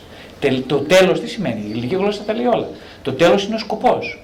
Κάποιος που έχει πλησιάσει το σκοπό, τι, και τι άλλο; Και τι να ζει σε αυτόν τον κόσμο; Ο λόγος που ζούμε δηλαδή και μιλάμε εδώ και γράφουμε και ανατρέφουμε παιδιά και έχουμε τις δουλειές που κάνουμε και προχωράμε και η υγεία μας είναι εντάξει ή δεν έχει φθαρεί εντελώς. Ο μόνος λόγος είναι ότι έχουμε κάτι να ζήσουμε ακόμα, ότι δεν έχει εκπληρωθεί ο σκοπός της ζωής μας. Κάτι μας κρατάει και είναι πάρα πολύ σημαντικό αυτό που μας κρατάει και αυτό που μας κρατάει είναι να το ανακαλύψουμε. Δεν είναι να το προσπεράσουμε. Αυτό είναι ένα πράγμα που λέμε και στο βιβλίο, ότι το πιο σοβαρό πράγμα για τον άνθρωπο είναι ότι προσπερνάει τη ζωή. Ε; Έτσι εμφανίζονται τα συμπτώματα. Τα ψυχολογικά και σωματικά συμπτώματα σε έναν άνθρωπο που συνεχώς θέλει να προσπερνάει. Λες και είναι η ζωή κάποιου άλλου για να ζήσει. Ακούγεται πολύ αφηρημένα αυτό που σας λέω. Ε; Ωραία, ωραία. Παρακαλώ, η κυρία Άννα, ναι. Ε, είπατε πριν ότι δεν υπάρχει ψυχοθεραπεία, αλλά ψυχοθεραπευτής. Δεν υπάρχει ε, εκκλησία, αλλά ιερέας, αν κατάλαβα καλά. Ε, ωστόσο, ο πίστης έχει το μυστήριο της εξομολόγησης. Και ο Άγιος Πορφύριος που λέγαμε πιο πριν, μιλούσε για ορθόδοξη χριστιανική ψυχανάλυση. Αυτή όμως υπάρχει μέσα στην Εκκλησία. Και ξέρουμε ότι η εξομολόγηση είναι ένα μυστήριο και εκεί επενεργεί η χάρη του Θεού. Δεν είναι όλοι οι ιερέες, αλλά η χάρη του Θεού. Πάνω σε αυτό ε, Θα το σχολιάσω. ναι. Πολύ ωραία, ευχαριστώ πάρα πολύ για την ωραία παρέμβαση. Λοιπόν, πραγματικά συμφωνώ απόλυτα με αυτά που είπατε. Ακριβώς έτσι τα βιώνω και εγώ προσωπικά, έτσι όπως τα είπατε. Εκείνο που εννοούσα βέβαια είναι περισσότερο ότι. Την ερώτηση. Συγγνώμη. Αν θέλετε να επαναλαμβάνετε, δεν άκουσα την ερώτηση. Η ερώτηση, η, η παρατήρηση που είναι πάρα πολύ σωστή είναι ότι ε, ή όπως είπα δεν υπάρχει εκκλησία, υπάρχει ιερέας, δεν υπάρχει ψυχοθεραπεία, υπάρχει ψυχοθεραπευτής. Ε, θα το πω όπως το εννοούσα εγώ. Η κυρία Άννα λέει ότι πολύ σωστά ο Άγιος Γέροντας Πορφύριος και όλοι οι Άγιοι συμφωνούν πολύ σωστά, κατά τη γνώμη μου, ότι ε, η, η Εκκλησία προάγει την πνευματικότητα έτσι, μέσα από τα μυστήρια και επενεργείς στη θεραπεία της ψυχής με πάρα πολύ ακαριαίο τρόπο και με πάρα πολύ ε, σ- μεθοδευμένο και σ- σωστό τρόπο. Συμφωνώ απόλυτα σε αυτή την παραδοχή. Είστε σε επιστήμη, αλλά στην βέβαια στο Πολύ σωστά. Συμφωνώ απόλυτα. Στο βιβλίο αυτό ακριβώς προσπαθώ να επεξεργαστώ και αυτό το θέμα, κυρίως αυτό θα έλεγα. Κυρίως αυτό. Δηλαδή με ποια έννοια; Με την έννοια ότι ο σημερινός άνθρωπος, κατά την ταπεινή μου άποψη και με βάση την εμπειρία μου, αυτή την 20 ετή εμπειρία που έχω δουλεύοντας με ανθρώπους, ε, έχει ένα βασικό χαρακτηριστικό. Όπως το λέμε στην επιστήμη, ο μετανοητερικό άνθρωπος. Έχει το βασικό του χαρακτηριστικό ότι έχει ψυχολογοποιηθεί. Τι σημαίνει αυτό; Ε, ότι είναι προσκολλημένος σε μια συγκεκριμένη ταυτότητα, εγωική ταυτότητα, την οποία βάλει την έχει κάνει και την έχει, την έχει, βάλει με το, μα- την έχει αντίσει με το μανδύα του ψυχολογικού ανθρώπου, του ανθρώπου που ενδιαφέρεται για την ψυχολογία και όλα αυτά. Και αυτός ο άνθρωπος λοιπόν ε, δεν δέχεται, δεν μπορεί να προχωρήσει σε κάποια υγιή πνευματικότητα. Γιατί δεν μπορεί να προχωρήσει; Η προσωπική μου εμπειρία λέει αυτό. Ότι δεν μπορεί να προχωρήσει γιατί υπάρχουν πολλοί σκουριά μέσα στην ψυχή. Δεν είναι διατεθειμένος να το κάνει αυτό μέσω της Εκκλησίας, μέσω των μυστήριων. Για πολλούς λόγους που σήμερα θα, θα έπαιρνε πάρα πολύ ώρα να τους αναλύσουμε. Ε, και εφόσον δεν είναι διατηρημένο, προδιατίθεται να πάει στον ψυχοθεραπευτή.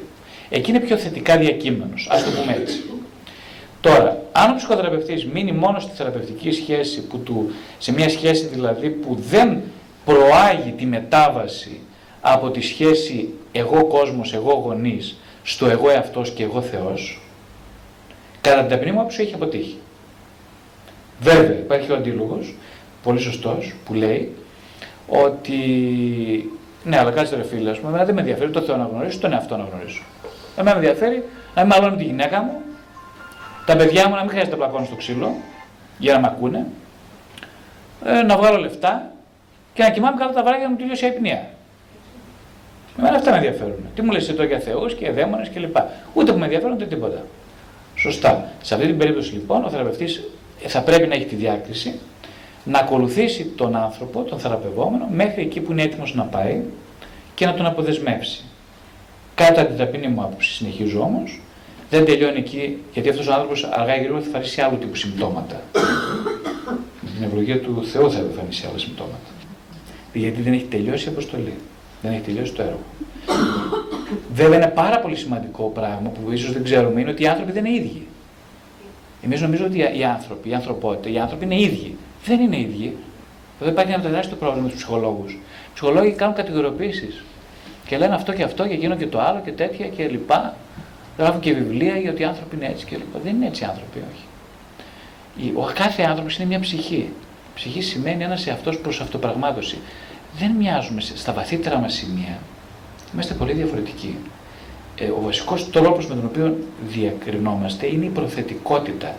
Το επίπεδο της ασυνείδητη πρόθεσης που μας κινητοποιεί να φτάσουμε στο πλήρωμα του νοήματος.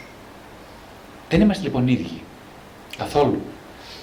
Αυτό πρέπει ο ψυχολόγος, ο ψυχοθεραπευτής να το γνωρίζει πάρα πολύ καλά και να πατάει με πάρα πολύ διακριτικότητα στα δικά του προσωπικά μονοπάτια και μετά στα μονοπάτια των άλλων. Οπότε, όταν μίλησα για πόσο σημαντική είναι η θεραπευτική σχέση και αντίστοιχα η ψυχοθεραπευτική σχέση ανάμεσα σε έναν ιερέα πούμε, και αντίστοιχα σε έναν, ε, ε σε έναν ε, ε, εξομολογούμενο, ένα κατηχούμενο, μίλησα γιατί ο άνθρωπος σήμερα, αυτή είναι η αλήθεια, δεν μπορεί να πλησιάσει την πνευματικότητα και ειδικά την ορθόδοξη πνευματικότητα παρά μόνο μέσα από ανθρώπους. Δυστυχώς, αν είναι αυτό, καταλαβαίνω ότι και εγώ θα ήθελα να είναι διαφορετικά τα πράγματα, αλλά δεν είναι διαφορετικά τα πράγματα. Βλέπετε τι γεροντολαγνία υπάρχει στις μέρες μας. Αυτό είναι πολύ σοβαρό θέμα το οποίο θίγω στο βιβλίο για τη γεροντολαγνία. Ναι, ότι οι ναι, άνθρωποι ναι. τι θέλουν, ας πούμε. Θέλουν να βρουν ένα πατέρα. Καλός, θα μου πεις δεν έχω πατέρα. Εγώ δεν είχα. Κανείς δεν έχει πατέρα. Στη σημερινή κοινωνία δεν έχει κανένας πατέρα. Παθαίνουν όλοι οι πατεράδες. Ορφανές, πολύ ορφανά είναι τα παιδιά. Το έλεγε ο Άγιο Γιώργο Παίζο. Λέει: Τι τους ορφανά, τα ορφανά, λέει, μην τα φέρεις τα άσχημα. Δεν εννοούσε αυτούς που έχουν πεθάνει οι γονείς τους. Όχι. Είχαν γονείς οι μοναχές. Αλλά δεν είχαν αυτή την πατρική αγκαλιά, την πατρική οριμότητα. Γιατί το τι σημαίνει πατέρα είναι μεγάλη ιστορία. Δεν είχαν τη μητρική οριμότητα. Γιατί το σημαίνει μητέρα είναι άλλη μεγάλη ιστορία, πονεμένη. Και τα παιδιά είναι ορφανά. Όλοι μας είμαστε ορφανά. Τα ορφανά λοιπόν θα, θα δώσουν όλη την περιουσία να την ανταλλάξουν με ένα χαδάκι, συμβολικά μιλώντας. Και θα πάνε στο λάθος ιερέα, στο λάθος ψυχοθεραπευτή, στο λάθος, στο λάθος άνθρωπο. Και εκείνος θα τους κακοποιήσει και θα λένε μετά: Κοίταξε να δεις, είχα δίκιο. Ένα μάτσο κατά η εκκλησία. Ψυχοθεραπεία, ένα μάτσο χάλια. Οπότε ναι, ενώ συμφωνώ με όλα αυτά που είπατε, απόλυτα, χρειάζεται να κάνω μια διάκριση ότι ο άνθρωπος θέλει άνθρωπο. Ε; Α, εγώ τώρα είμαι εδώ μαζί σας και σας μιλάω. Σκέφτεται να αγοράσετε το βιβλίο χωρίς να με ακούγατε. Θα ήταν ένα άλλο βιβλίο. Τώρα θα είναι ένα άλλο βιβλίο. Γιατί με γνωρίσατε. Με γνωρίζετε. Δεν μπορείς λοιπόν να μιλάς στους ανθρώπους για θεωρίες, για σύμβολα, για ψυχαναλύσεις, ψυχαναλυτικές θεωρίες κλπ. Ούτε για πνευματικότητες. Αν δεν, δεν και το κοιτάξει στα μάτια αν δεν αποκτήσει κάποια υποτυπώδη σχέση μαζί του. Κανένας δεν θα σε ακούσει. Δεν μπορεί το γιο στην κόρη σου να τους λες θεωρίες για πνευματικότητες και να, να κοιτάς το ψυγείο ή να κοιτάς κάτι άλλο και εκείνοι να κοιτάνε το υπερπέραν. Πρέπει να τον κοιτάξεις τα μάτια το γιο σου, την κόρη σου. Το σύντροφό σου δεν μπορεί, λένε, ας πούμε, ε, άκου το σύντροφό σου, είναι, θέλει να τον ακούσει κλπ. Ε, ναι, τον ακούω, αλλά πώς τον ακούω, και πλέοντα τα πιάτα ή κάνοντα. Ε, όχι, θα καθίσει στο τραπέζι, θα κοιταχτούμε στα μάτια και θα μιλήσουμε. Αυτή η συνάντηση μάτια με μάτια είναι πολύ σοβαρό πράγμα. Δεν το έχουν αντιληφθεί οι άνθρωποι. Βλέπετε με τις υποχρεώσεις, όταν τρέχει ο ένας από εδώ, τρέχει ο άλλος από εκεί, δεν συναντιούνται. Μηχανικά λένε άντε να περάσει και η μέρα, να πέσει το κρεβάτι, να κοιμηθώ, για να ξυπνήσω ξανατρέξω την άλλη μέρα. Δεν υπάρχουν συναντήσεις προσωπά, οπά προσωπά. Δύο μάτια προς δύο μάτια. Δεν υπάρχουν τέτοια πράγματα. Ε, συγγνώμη. Σχετικά με αυτό όμως, τι θα μπορούσαμε να κάνουμε, έτσι πω έχει έρθει η ζωή. Πολύ ωραία ερώτηση. Σχετικά με αυτό λοιπόν, καταρχάς να συνειδητοποιήσουμε αυτή την έλλειψη. Γιατί μπορεί να το λέω εγώ αυτή τη στιγμή, αλλά δεν συνειδητοποιούμε την έλλειψη. Όταν λέω συνειδητοποιούμε για να μην μπερδευτούμε, όχι, να, την- να του νιώσουμε στο πετσί μας την έλλειψη. Αν εσύ δεν φας τώρα τρεις μέρες, δεν θα σου λέω, εσύ δεν μου λες την επίνα, δεν σου λέω εγώ την επίνα. Δεν ξέρω αν κατάλαβες το νόημα. Ναι. Εσύ θα μου πεις, θα μου πεις εμένα, ρε Γρηγόρη, την επίνα. Εγώ ξέρω, έχω να φάω τρεις μέρες τώρα. Θα φάω και το ξύλο. Αυτό να νιώσει ο άνθρωπος μέσα βαθιά. Την πείνα. Να πονέσει βαθιά η καρδιά του. Να σουριαστεί στο πάτωμα από πόνο. Τότε εσύ ο ίδιος που μου κάνεις αυτή την ερώτηση θα βρεις τη λύση. Να ρωτήσω κάτι σε αυτό. Αυτό όμως τώρα το θίγει, παίρνω κι εγώ ερέθισμα αυτό, γιατί το, το συζητάμε. Στην πράξη όμως, στην πραγματικότητα που δεν το κάνουμε, θεωρώ, είναι ότι οι άνθρωποι δεν το αισθάνονται σαν ανάγκη. Γιατί θεωρώ ότι άμα το αισθανόντουσαν σαν ανάγκη, πιστεύω ότι 10 λεπτά, ένα τέταρτο, 20 λεπτά θα έβρισκε να το κάνεις. Άρα το πρόβλημα είναι γιατί δεν το αισθάνεται ο σημερινός άνθρωπος σαν ανάγκη. Πολύ ωραία, πάρα πολύ ωραία, πάρα πολύ ωραία παρατήρηση. Να σα απαντήσω, η απάντηση είναι πολύ ωραία. Πολύ εύκολη γιατί υπάρχει Facebook. Η απάντηση είναι μόνο δύο με δύο λέξεις. Απάντησε το ερώτημά σου. Πλάκα κάνω. Εντάξει, δεν- είναι ένα κομμάτι αυτό. Ναι, Ναι, Πράγματι υπάρχει Facebook. Δεν έχουν όλοι Facebook. Σωστά. Θεωρώ Όχι. ότι υπάρχει μια εσωτερική απογοήτευση πιο πολύ. Μια κενότητα ως προς τα συναισθήματα της αγάπης πάνω σε αυτό που λέγαμε όλο. Και κάπου εκεί είναι η απογοήτευση, κάπου εκεί. Το facebook είναι κάτι να το λέμε έτσι, αλλά δεν ασχολούνται και όλο ο κόσμος με το facebook. Μπορείς να Και αυτοί κάνεις που συνομιλία. δεν ασχολούνται δεν το κάνουν να κοιτάνε τον άλλον στα μάτια. Πολύ σωστά, πάρα πολύ ωραία παρατήρηση. Έτσι.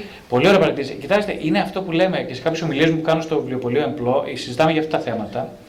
Το συζητήσαμε και πέρσι, το συζητάμε και τώρα, το συζητήσουμε συνέχεια πάλι στις επόμενες συναντήσεις μας.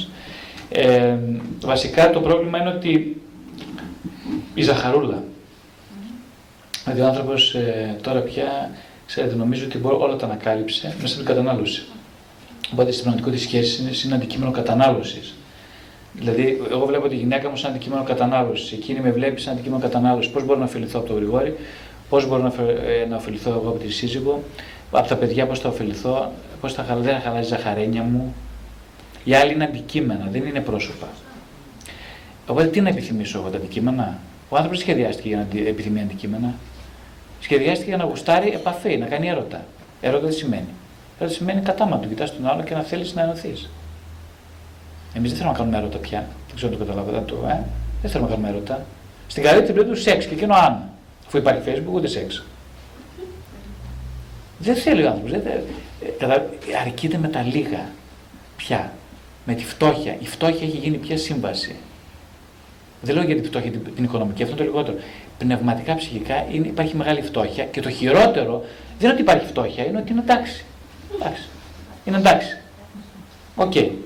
Δεν τρέχει τίποτα. Ναι, είναι αυτό που ε, πολύ σωστά είπατε εσείς, ότι δεν, αναζ... δεν πονάει γι' αυτό. Δεν έγινε πόνος αυτό. Σαν να Καταλάβατε. υπάρχει ένα κενό. Μπράβο. Δηλαδή Έτσι. κάτι.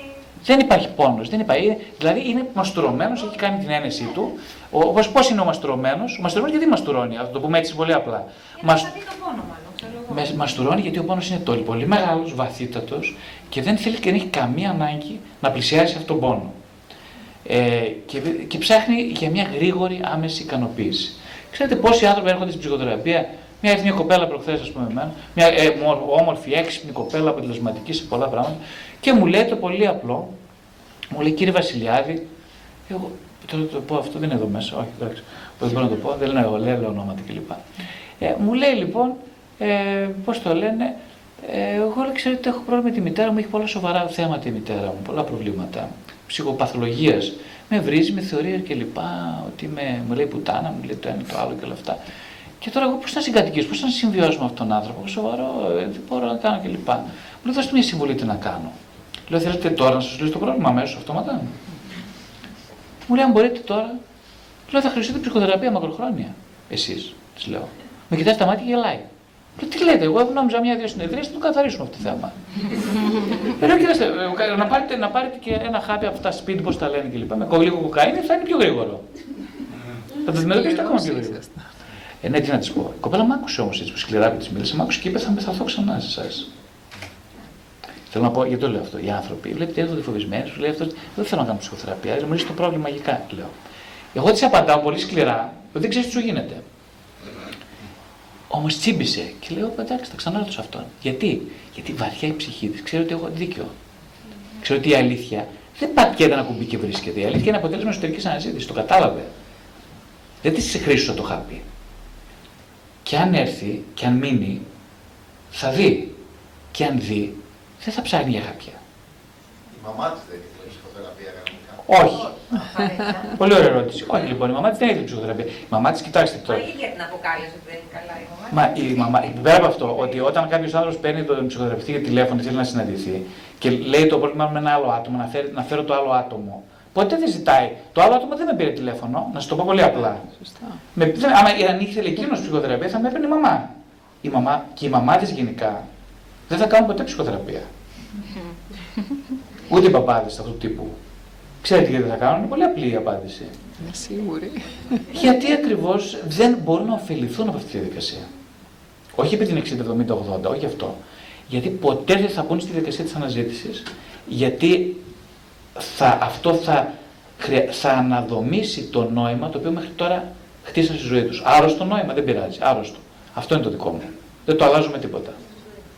Θα πεθάνω με άλλη τα προβλήματα. Το προτιμώ. Ας πεθάνω δυστυχής. Μην χάσω το πορτοφολάκι μου που έχει δυο δεκάρες μέσα. Μην το χάσω. Αυτό να μην χάσω. Πόσα λεφτά έχεις μέσα; Έχω 3,5 ευρώ. Αυτή είναι η περιουσία μου, αλλά δεν θέλω να τη χάσω. Προτιμώ να πεθάνω με το πορτοφόλι στην τσέπη. Με τα 3,5 ευρώ μόνο, δεν πειράζει. Αυτά έχω. Αυτά. Άλλη ερώτηση. Θέλω να ρωτήσω το εξής. Α πούμε ότι ένας άνθρωπος ως μονάδα και όχι ως μέσα σ- ως οντότητα ε, κάνει την αναζήτησή του. Ψάχνει την αλήθεια του. Έχει καταλάβει, ίσως έχει οριμάσει, έχει καταλάβει και χρόνο καιρό με τον καιρό αντιλαμβάνει και άλλα πράγματα. Όμως, είτε μέσα στην οικογένειά του, είτε στον περίγυρο του, στο κοινωνικό περιβάλλον κλπ. Ε, οι υπόλοιποι δεν μπορούν να παραδεχτούν ή να κατανοήσουν ότι πρέπει και αυτοί να κάνουν το ίδιο πράγμα, γιατί όλοι σαν ομάδα θα πρέπει να λειτουργήσουν με τον ίδιο τρόπο. Σε αυτή την περίπτωση, πώ μπορεί να λυθεί αυτό, πώ μπορείς να βοηθήσεις κάποιον άλλον δίπλα σου, αν ήδη εσύ κάνεις τα πρώτα βήματα, Πολύ ωραία ερώτηση. Πάρα... έτσι ώστε να υπάρχει συνοχή. Πολύ ωραία ερώτηση. Ωραία. Αυτή την απάντηση την αναλύω στο πρώτο μου βιβλίο, το ψυχοθεραπευτικό ταξίδι. Μιλάω για όλα αυτά τα θέματα. Πολύ αναλυτικά, με πάρα πολύ καθαρότητα. Ε, τώρα έτσι πολύ επιγραμματικά μπορώ να πω ότι ε, δεν μπορεί κανένας να βοηθήσει κανέναν άλλον. Το μόνο που μπορεί να βοηθήσει είναι τον εαυτό του. Με ποιο τρόπο, με τον τρόπο που σας είπα προηγουμένως.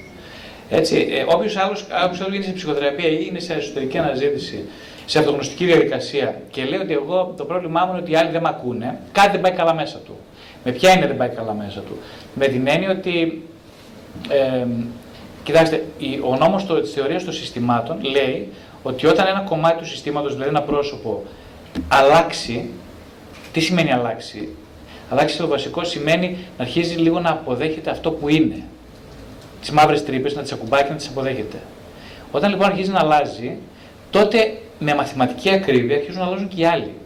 Ο λόγος που δεν αλλάζουν οι άλλοι μέσα σε ένα σύστημα είναι γιατί αυτός που υποτίθεται έχει- είναι θεραπευμένος ή κάνει θεραπεία, έχει, ταμπουρωθεί, έχει ταμπουρωθεί πάνω στην, εμ, στην ιδεολογία ότι αυτός είναι κάτι ανώτερο από τους άλλους, ένα, ή ότι επειδή έχει θεραπευτεί, δικαιούται οι άλλοι να τον υπακούνε. Γι' αυτός είναι ο λόγος που οι άλλοι δεν αλλάζουν ποτέ. Ε, ο, η- ο μόνος τρόπος για να αλλάξουν οι άλλοι είναι να πάψει να ενδιαφέρεσαι για το αν θα αλλάξουν οι άλλοι. Αυτό θέλει πολλή δουλειά για να φτάσει σε αυτό το σημείο. Πιο δύσκολο. Ήμουν σαφής. Ναι. Ευχαριστούμε. Να ρωτήσω συνέχεια αυτό το ερώτημα. Μετά όντω αλλάζουν οι άλλοι, ή απλά του βλέπει και δεν ενδιαφέρεσαι για τη μία αλληλεγγύη. Δεν σε πονάει η μία αλληλεγγύη. Όταν, πολύ ωραία, όταν ακριβώς δεν φτάνει στο σημείο που ε, έχεις δει τις δικές σου έτσι, σκοτεινές περιοχές και γι' αυτό μπορείς να είσαι πολύ επίοικης με τους ανθρώπους, με τους άλλους, ε, δεν πραγματικά δεν, ενδιαφέρει, δεν ενδιαφέρεσαι, όχι από διαφορία, αλλά έχεις υπερβεί αυτό που λέμε εμείς οι ψυχολόγοι το στάδιο της συνεξάρτησης. Η συνεξάρτηση είναι μια αρρωστημένη σχέση με τους ανθρώπους. Οι μάνες με τα παιδιά βλέπετε πώς είναι, ας πούμε. Περνάνε το μήνυμα ότι εγώ ας πούμε, θα, ε, δεν είμαι ευτυχισμένη, αλλά θα με κάνεις εσύ ευτυχισμένη παιδί μου, κατακτώντας τέσσερα διπλώματα και, γινόν, και με το να γίνεις πολύ επιτυχημένος ε, ε, γιατρός, δικηγόρος κλπ. Ε, εγώ δεν είμαι ευτυχισμένη, αλλά θα μυρίσω λίγο τη δική σου ευτυχία και θα αναπαυτώ, λένε οι μητέρες. Αυτό λέγεται συνεξάρτηση. Ε, μια μητέρα που έχει αυτοπραγματοθεί, που έχει μπει σε μια διαδικασία και έχει δει τα δικά της σκοτεινά κομμάτια ή έχει αυτοπραγματοθεί, έχει πετύχει στη ζωή της πράγματα. Δεν θα περάσει αυτό το ψυχικό βάρος στο παιδί της. Για ποιο λόγο, γιατί δεν χρειάζεται να το κάνει. Αν εγώ κοιτάξω κουβαλάω 500 κιλά στον νόμο μου, έτσι δεν είναι, το πιο ψυχικό είστε και εσείς κοντά μου και είστε και το παιδί μου, δεν θα σας πω πολύ εύκολα, ρε παιδάκι μου, κουβαλάσει τα 400 επειδή δεν του κουράστηκα. Αυτό σε ασυνείδητο επίπεδο συμβαίνει μέσα στις οικογένειες. Δεν γίνεται, δεν είναι κακό, δηλαδή πώς να πω, είναι κουρασμένος. Ποιος θα με βοηθήσει εδώ πέρα, ας πούμε. Αν εσύ όμως αυτό το υλικό το αποθέσεις κάπου, το βγάλεις από πάνω σου, τότε μπορείς να συνεργαστείς με το παιδί σου με μια πιο υγιή σχέση. Δηλαδή, αν δεν πάρει το παιδί 10 ας πούμε, στο διαγώνιο, δεν τρέχει τίποτα. Να το πω έτσι πιο απλά. Αν δεν περάσει εξετάσεις, δεν τρέχει τίποτα. Η ζωή είναι δική του, δεν δική σου. Θα είναι δευτερεύοντα, αλλά υπάρχουν ε, αλλαγές που πούμε από τους άλλους, οι είναι πολύ σημαντικές. Θεωρούμε σημαντικέ και Ναι, κοιτάξτε το άλλο, ας πούμε.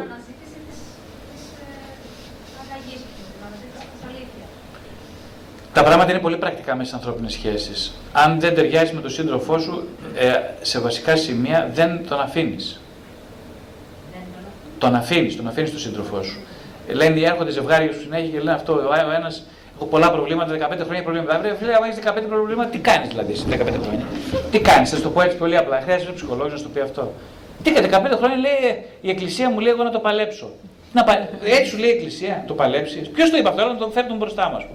Να μιλήσουμε με αυτόν που το είπε αυτό, ας πούμε. Τι να παλέψεις; Η ζωή είναι μια χαρά είναι η ζωή. Δεν είναι να, να, να, να, να χτυπιέσαι το, το βράδυ με τον άλλον, να πλακώνεις το ξύλο συμβολικά μιλώντας και ρεαλιστικά. Και να λες παλεύω γιατί είναι απαρτία ο χωρισμός, για παράδειγμα. Τι ανοησίε είναι αυτές; Η μεγαλύτερη αμαρτία είναι η αδυναμία να εξατομικευτείς. Να γίνεις άτομο και μετά να γίνεις πρόσωπο. Αυτή είναι η αμαρτία. Δεν μπορείς να μένεις ούτε σε ένα γάμο, ούτε σε μια συμβίωση για 500 χρόνια, όταν το κάνεις για να μείνεις ταμπουρωμένο στον εγωισμό σου. Γιατί αυτό κάνεις. Αυτός το είπε κανείς. Εσύ το κατάλαβες έτσι. Δικό σου πρόβλημα αν το κατάλαβες. Πρέπει να το λύσεις αυτό. Η σχέση πρέπει να είναι αγαπητική. Αγαπητική τι σημαίνει πολύ απλά. Ναι, κοιτάω εγώ την πάρτη μου για να μεγαλώσω ψυχικά. Ναι, αυτό σημαίνει. Την πάρτη μου κοιτάω. Ναι, τι σημαίνει την πάρτη μου; Να μεγαλώσω ψυχικά, να οριμάσω. Είναι αμαρτία αυτό ή δεν είναι αμαρτία; Θα οριμάσεις και τότε θα μπεις σε σχέση. Πάνε και παντρεύονται 18, 20 χρόνια, ας πούμε, ας πούμε, κοντά στην εκκλησία, παντρεύονται 20 χρόνια. Τι, με τι προσόντα παντρεύεσαι, φιλενάδα, ας πούμε. Με τι προσόντα. Καλά και 40 Ναι, όχι άλλο λέω. Τώρα μιλάω για μια άλλη κατηγορία. Για άλλη κατηγορία. και ναι, μπορείς και, και στα 50 να παντρευτείς και να είναι χάλιο γάμος. Ε. Ναι, ναι. άλλο λέω εγώ. Δεν λέω ότι θα Εκεί το 40 με το 50. Δεν, λέω το χρονι... δεν είναι το θέμα μας το χρονικό όριο. Ε. Δεν είναι το χρονικό όριο το θέμα μας. Είναι ότι λίγο πρέπει να δουλευτούν μερικά πραγματάκια. Ο πρέπει να δουλευτεί λιγάκι. Έτσι. Δεν, δεν μπαίνει γουρούνι στο σακί κανένας. Σωστά. Συμφωνείτε; Αυτοπραγμάτωση θα δώσει λύσεις. Τώρα αυτοπραγμάτωση. Τι είναι αυτό, αυτοπραγμάτωση, είναι αυτό που λέμε, που λέει και ο Γιούγκ. Αυτό, εξατομίκευση σημαίνει. Εξατομίκευση όμως τι είναι αυτό; Μεγαλώνω, κοιτάω μέσα, δεν κοιτάω το βλέμμα, δεν γυρνάω έξω να δω ποιος σύζυγος. Τι, ρε τον άτιμο, ας πούμε, κοίταξε πάλι, δεν έπλυνε τα πιάτα. Εγώ του είπα να πλύνει τα πιάτα. δεν είναι εκεί το θέμα μας. Εσύ τα έκανες όλα καλά, ρε φιλανάδα, σήμερα το, το βράδυ. Τα έκανες όλα καλά. Είσαι πλήρη εσύ με τον εαυτό σου. Όταν το πω εγώ αυτό στον εαυτό μου, αυτόματα θα είμαι επίοικης με τον ε, άλλον. Οπότε φτιάχνεται και η σχέση. Πάρα πολύ ωραία. Πολύ σωστά. Ακριβώς ο άνθρωπος, ξέρετε, θα γίνει επίοικη ακριβώς όταν κοιτάξει το σκοτάδι μέσα του. Γι' αυτό το τονίζω συνέχεια εγώ το λέω αυτό. Ε, το σκοτάδι έχει και πολύ ωραία πράγματα και μέσα. Διαμάντια, θησαυρό. Έχει ωραία πράγματα. Δεν είναι κάτι άσχημο. Αλλά πρέπει να γυρίσει το βλέμμα προς τα εκεί. Δεν γίνεται αλλιώς το πράγμα. Εμείς και το βλέμμα το έχουμε αλλού. Ε, μιλάει για τη γυναίκα του, μιλάει για τον σύζυγο, τα παιδιά, ρε παιδί, τι αχάριστα πλάσματα τα παιδιά σου. Κοίταξε, ρε παιδί, εγώ τα παρέχω όλα και αυτά τα γαϊδούρια μου βγάζουν την πίστη, ας πούμε. Εγώ δηλαδή είμαι, είμαι αγία, ρε παιδί, πώς να σου το πω τώρα. Μόνο το, το Στέφανο μου λείπει. Αυτό λένε οι άνθρωποι. Είτε είναι πιστοί είτε είναι άπιστοι. Λένε το ίδιο πράγμα. Δεν διαφέρουν οι εκκλησιαζόμενοι από τους μη σε αυτόν τον τομέα. Είναι ακριβώς το ίδιο. Να μην σας πω ότι οι εκκλησιαζόμενοι, αυτό μιλάω, είναι τελείως χειρότερα. Ξέρετε για ποιο λόγο; Γιατί, για τον πολύ απλό λόγο; όχι πέρα από τον πρέπει. Γιατί φοράνε το φωτοστέφανο ότι εγώ ξέρετε είμαι μεγάλο παιδί. Ενώ εγώ άπιστος, ας πούμε, δεν έχω τέτοια ψευδέστηση. Εγώ στο βούρκο είμαι, είμαι, είμαι, πώς να σου πω, είμαι φτωχαδάκι, πώς να σου το πω, δεν έχω μια περιουσία. Ο άλλος λέει, έχω την περιουσία του πατέρα, ο πρεσβύτερος. Εγώ, εγώ με ξέρετε τώρα, το κάτι άλλο, σας παρακαλώ, δεν μπορώ να μιλήσω μαζί σας κυρία μου. Εσείς είστε παρικιατιανοί, εγώ είμαι πολύ σπουδαίος τώρα. Έτσι λένε οι αυτοί που θεωρούνται πνευματικοί άνθρωποι. Αυτό θεωρούνται, συγγνώμη. Δεν είναι έτσι τα πράγματα. Άμα είσαι πολύ σπουδαίος άνθρωπος, τους καταδέχεσαι όλους. Όπως καταδέχεις και όλα τα κομμάτια του ελληπού σου εαυτού. Και όπως σε καταδέχεται η αρχή σου, αυτό που είπατε πριν.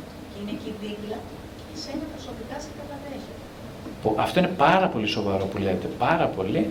Είναι να το καταλάβει ο άνθρωπος, να το κατανοήσει αυτό.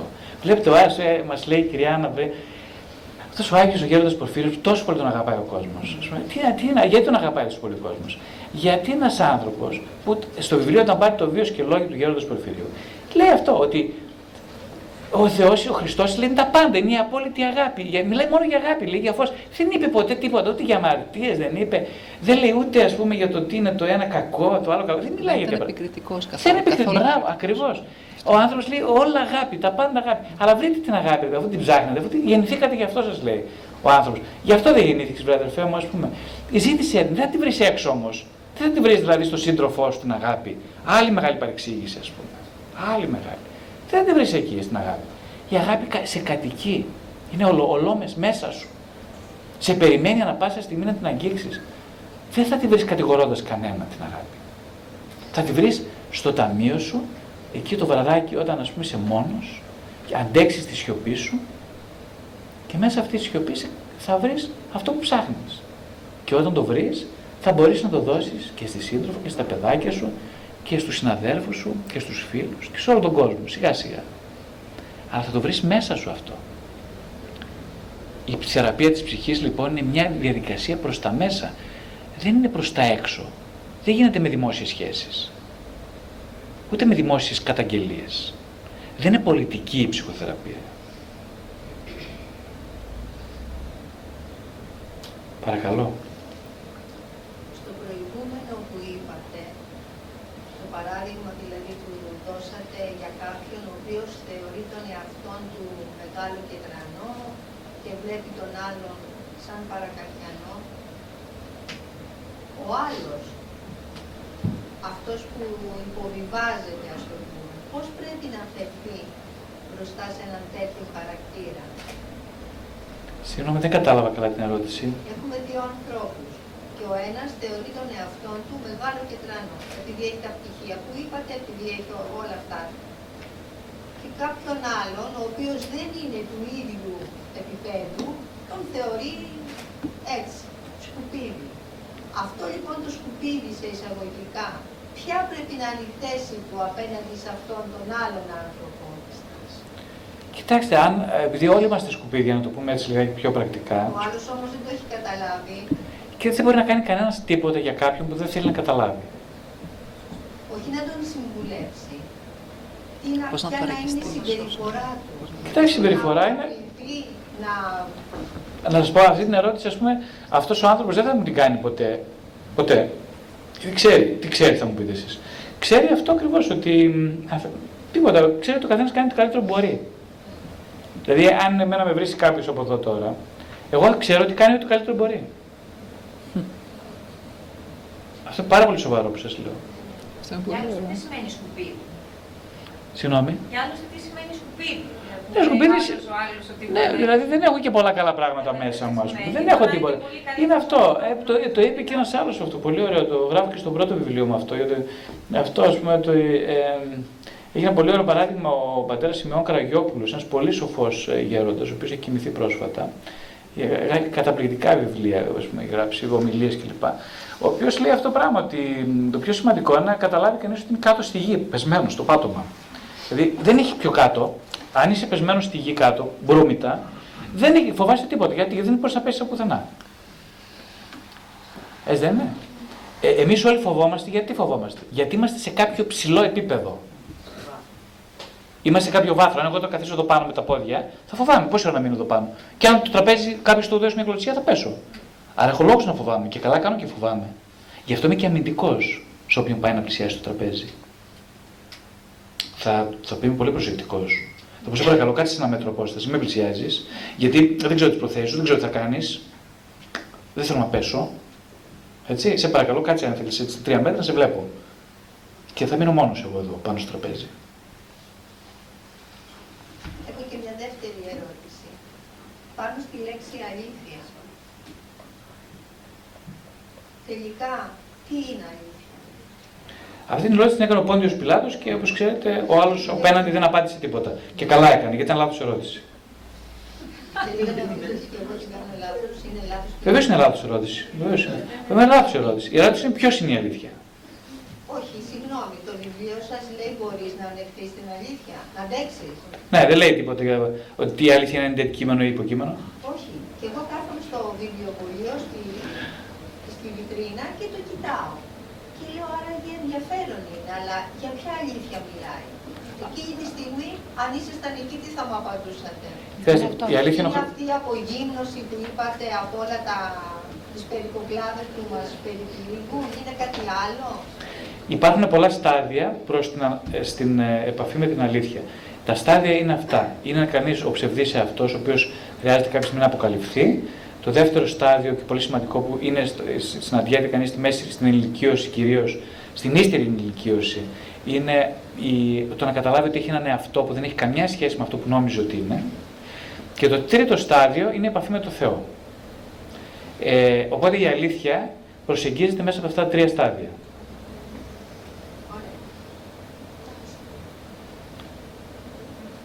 Κάποια άλλη παρατήρηση, ερώτηση,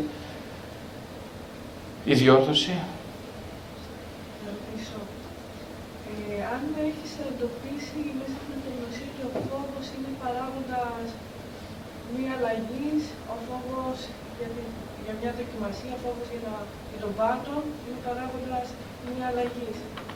Τι κάνεις; Πα- Πάρα πολύ ωραία. Ευχαριστώ πολύ για το, την επισήμανση.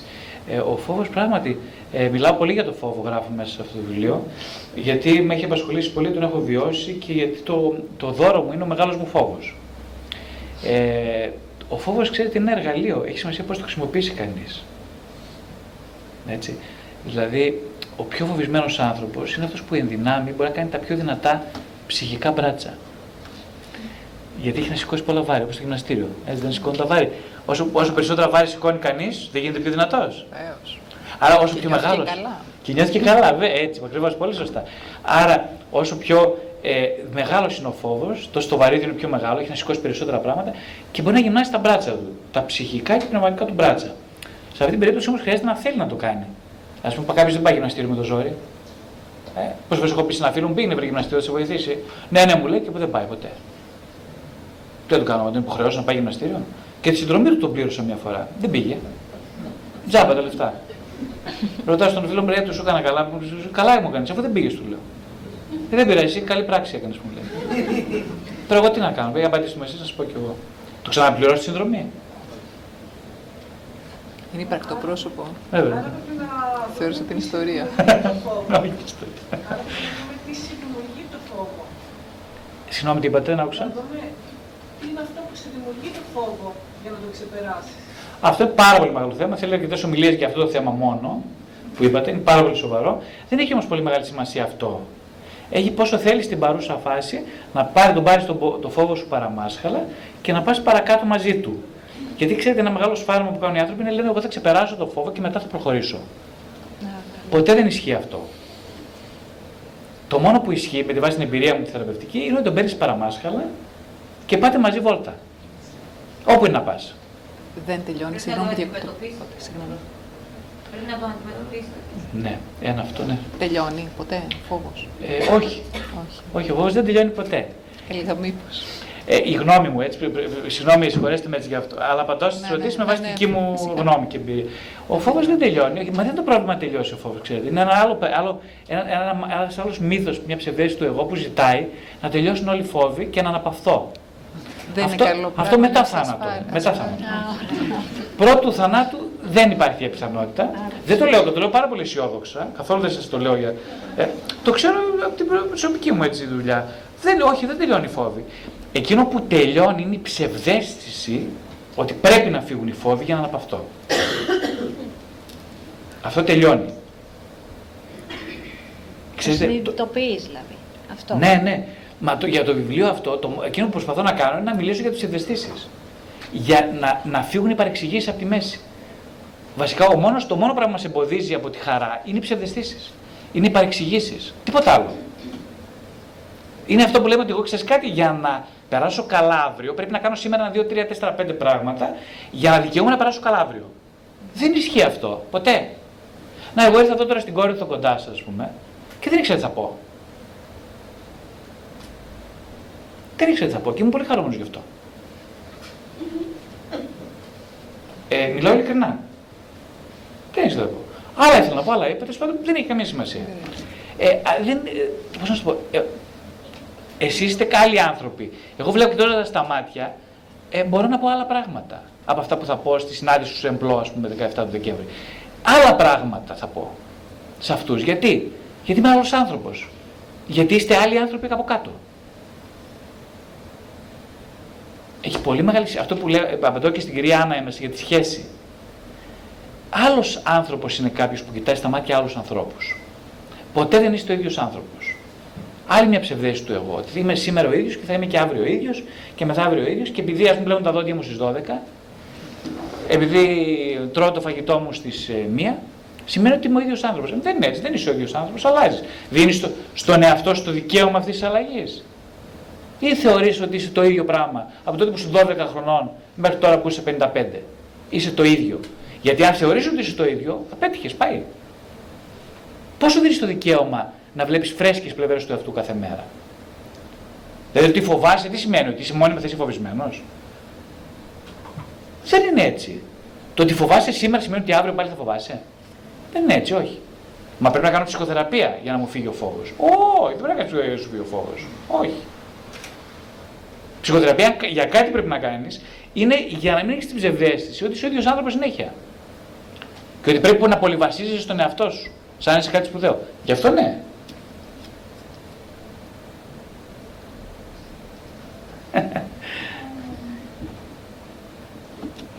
Δεν ξέρω εσείς αν θέλετε. Δηλαδή, εσείς Ναι, πώς θα τα είπα καλά, Αντωνία. δηλαδή. Πολύ καλά θα Και για την Ε, αναφέρεται στο βιβλίο μέσα και για προσευχή αρκετές φορές είδα. Σε ένα σημείο λέει, λέτε το πούμε, ωραία η προσευχή, αλλά καλό είναι να γινόμαστε όλοι προσευχή, το είναι μας. Λίγο αυτό όμως να πεις. Ακριβώ αυτό, γι' αυτό λέω ότι το βιβλίο αυτό είναι, είναι λίγο έτσι θρασί βιβλίο. Όχι, πολύ θρασί τα έχει. Δεν μιλάει για πράγματα που δεν μπορούν να υποθούν, ας πούμε. Δηλαδή προσπαθώ να βάλω σε λέξεις πράγματα που δεν μπαίνουν σε λέξεις. Τώρα τι να πει κανείς για αυτό το αντικείμενο, τώρα τι να πει κανείς. Τι μπορεί να πει κανείς κάτι. Δηλαδή, τώρα τα λένε αυτά πολύ πιο σπουδαίοι άνθρωποι, ας πούμε, που το έχουν ζήσει. Ε, τι να πει κανείς. Το μόνο που μπορώ να πω είναι ότι να είσαι αυθεντικός την ώρα. Ή να, τι να, σου πω, να είσαι αυθεντικός. Την ώρα που είσαι εκεί να είσαι παρόν. Δηλαδή, ο Χριστός, ας πούμε, για, γι' αυτό μιλάμε, δεν μπορεί ας πούμε, δεν, δεν, λες να συναντηθώ με την αλήθεια, ας πούμε. Η, α- μα, η αλήθεια είναι πρόσωπο, ας πούμε. Για να συναντηθείς με την αλήθεια πρέπει να είσαι και εσύ αληθές πρόσωπο. Δύο αληθι, αληθινά πρόσωπα μπορούν να συναντηθούν. Δύο ψεύτικα δεν συναντιόνται ποτέ.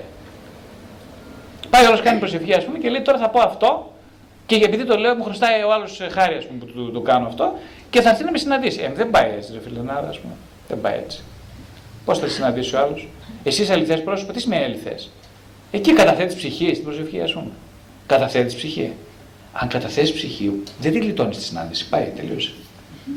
Πάει, αυτό ήταν. Ο άλλος απέναντι αυτό περιμένει. Λαχταράει μια καθαρή αληθινή συνάντηση.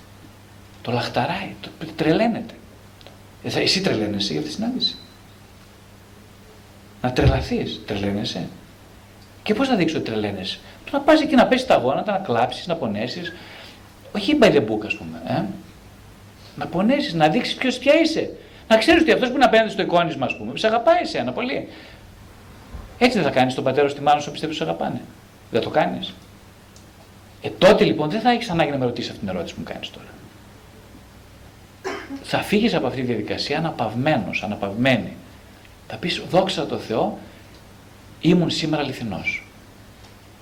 Ούτε θα λες, με, το έκανα καλά, δεν το έκανα καλά. Σαν τον άλλον, ας πούμε, πάει που με ρωτάει για την ψυχοθεραπεία και μου λέει, Εμένα το έκανα καλά, λέει, το σεξ το έκανα καλά. Είναι το ίδιο πράγμα.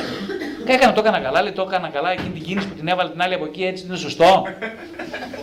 Λέω καλά, βρε άνθρωποι του Θεού, λέω, τι είναι αυτά που λες, βρε παιδάκι μου. τώρα. Τι είναι αυτά. το- Ναι, τα παιδάκια 20, 22, 25 χρονών, τώρα 30, ας πούμε, το όνει του άντρα, ας πούμε, το έκανε σωστά. Ρε μπρε, παιδάκι μου λέει, εσύ συναντήθηκες. Όχι, λέει, τι με ενδιαφέρει με συνάντηση τώρα. Λέω, Εγώ με ενδιαφέρει να το έκανα σωστά, να, το, έχω- να είχα καλή στήση, ας πούμε. Και μετά και να, πώς το λένε, και η άλλη να ευχαριστήθηκε. Ω, δεν με νοιάζει με ευχαριστήθηκε, γιατί έδειξε ότι ευχαριστήθηκε. Εγώ το έκανα καλά. Άκου άγχος τώρα, το έκανε καλά. Αυτό είναι το που τον γκέι. Δεν τον γκέι τώρα αν ε, συναντήθηκε με την άλλη, ας πούμε. Δεν υπάρχει άλλη από κάτω. Ούτε από πάνω. Συγγνώμη, δεν είπα- ναι, αυτό δεν το ξέχασα.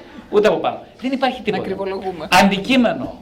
Εγώ το έκανα καλά, παιδί μου. Είναι αυτό που λες στι εξετάσεις. Για, για, για πες μου, καθηγητά, έγραψα καλά. Θα μου βάλεις 10. Δεν, δεν είναι έτσι, βρε παιδάκι μου. Το ίδιο και με την προσευχή, ας πούμε.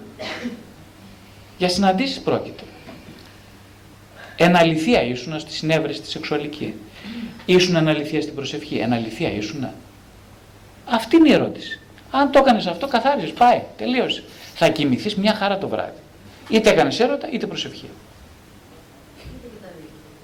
Είτε και τα δύο, πολύ σωστά. Ευχαριστώ για το την επισήμανση. Και τα δύο. Να κάνεις και τα δύο, ρε, μαζί.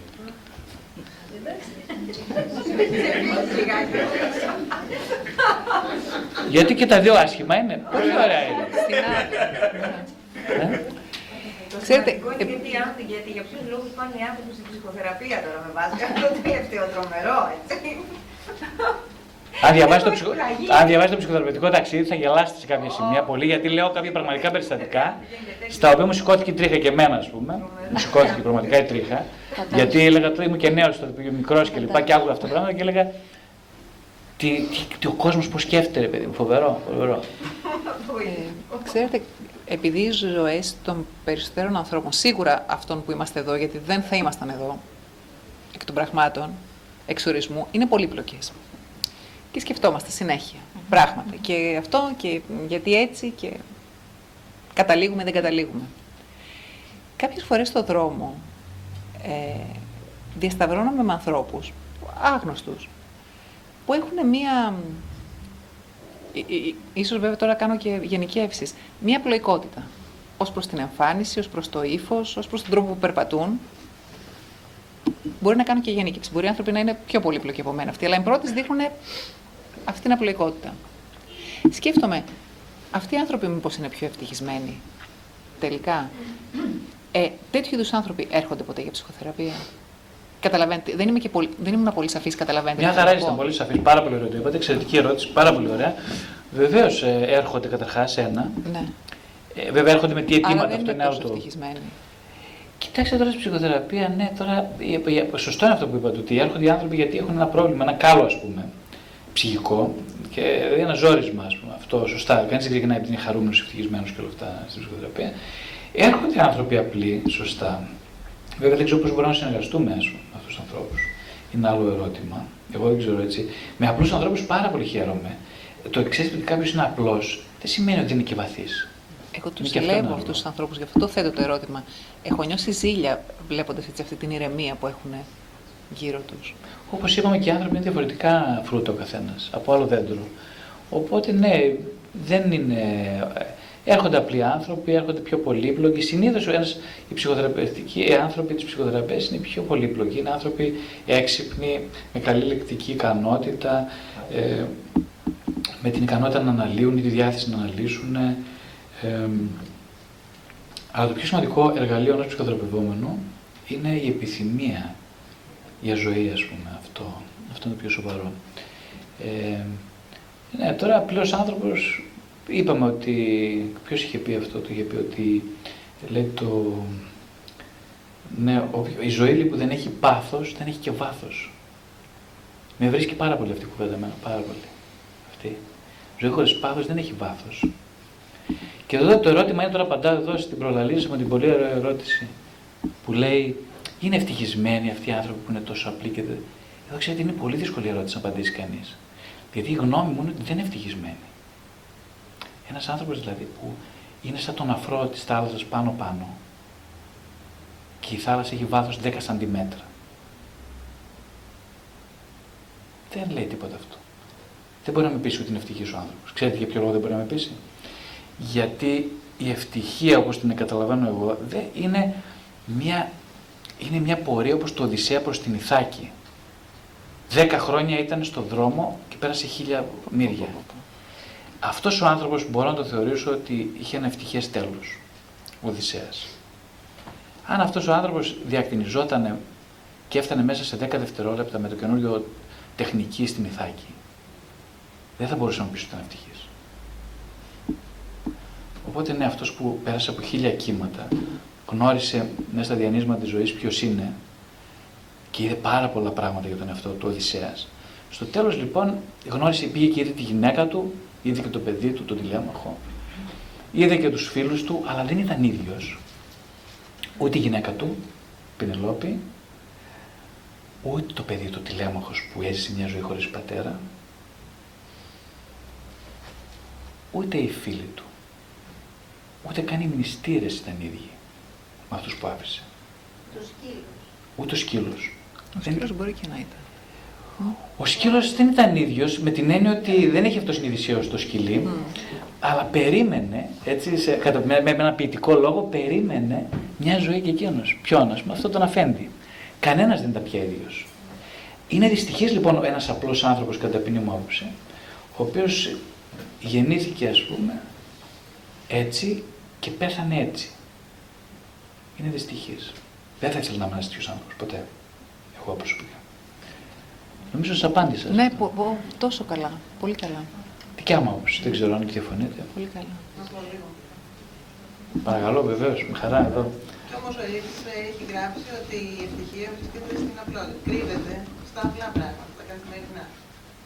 Ε, όταν λέμε ευτυχία δεν εννοούμε κάτι, είναι μια ευθεία γραμμή και είμαστε μόνιμοι ευτυχισμένοι. Δεν αποκλείουμε δηλαδή το δικαίωμα ή την ανάγκη από τα μικρά πράγματα να αντλούμε χαρά, ή να, όχι την ανάγκη απλά, τη δυνατότητα να τα αναγνωρίσουμε, γιατί αναζητώντας τα μεγάλα ή αναζητώντας αυτά που δεν έχουμε, στο τέλος κάνουμε και αυτό που έχουμε. Πάρα πολύ σωστά, έτσι ακριβώς είναι τα πράγματα. Θυμάμαι τώρα με αυτό που είπατε, ε, αυτός λέει που ε, η διαφορά του, πώς του λένε, του, του ηλίθιου του αφελούς ανθρώπου, το σοφό, το φωτισμένο, αν τους κοιτάξεις σε, σε ποιο σημείο βρίσκονται της κύκλης, ενός κύκλου, είναι ακριβώς το ίδιο σημείο.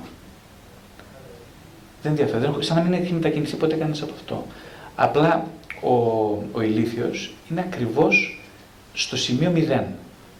Ο φωτισμένος έχει κάνει όλο τον κύκλο και γυρίσει στο σημείο 0. Μάλιστα, καλό. Αλλά ναι, δεν αναιρεί αυτό καθόλου, αυτό, δεν αναιρεί αυτό που λέτε, ότι ε, ένα, ο σοφός άνθρωπος, λένε και κάποιοι οπαδοί του Ζεν, ας πούμε, είναι, λέει, ο δικός σου δάσκαλος, λέει κάποιος, είναι πολύ σπουδαίος. Λέει, ο δικός μου είναι πολύ σπουδαίος. Λέει, τι κάνει ο δικός; Σου, ο δικός μου ορείται στον αέρα, λέει, πετάει, λέει, ύπταται, βρίσκεται σε τρία σημεία ταυτόχρονα, ε, ξέρει ακριβώς τι σκέφτομαι να πάει στη μια άλλη, πολύ σπουδαίος, αλλά δεν είναι τίποτα μπροστά στο δικό μου. Μπάλει ο δικός τι κάνει, ο δικός μου λέει όταν θέλει να φάει τρώει, όταν θέλει να κατουρίσει κατουράει, όταν θέλει να κοιμηθεί κοιμάται.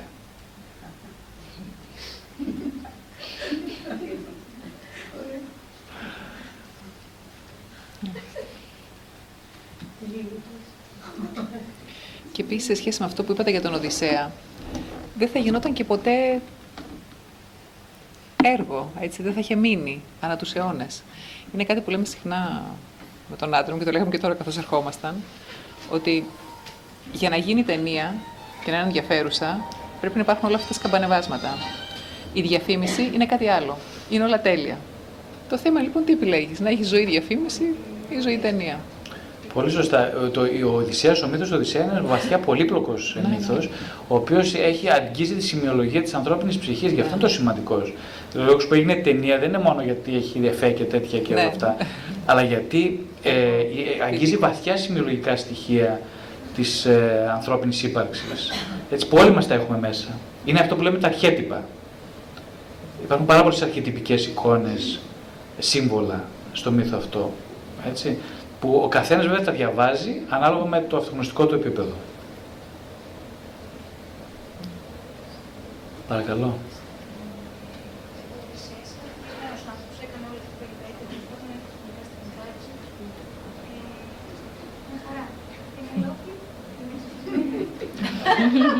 Προσωπικά δεν είχα την ευκαιρία να την γνωρίσω. Εγώ νομίζω ότι η Πινελόπη είναι χαζή, συγγνώμη, η Πινελόπη με θυμώνει. Εμένα η Πινελόπη με θυμώνει, συγγνώμη που το λέω έτσι απότομα. Πολύ με θυμώνει η Πινελόπη.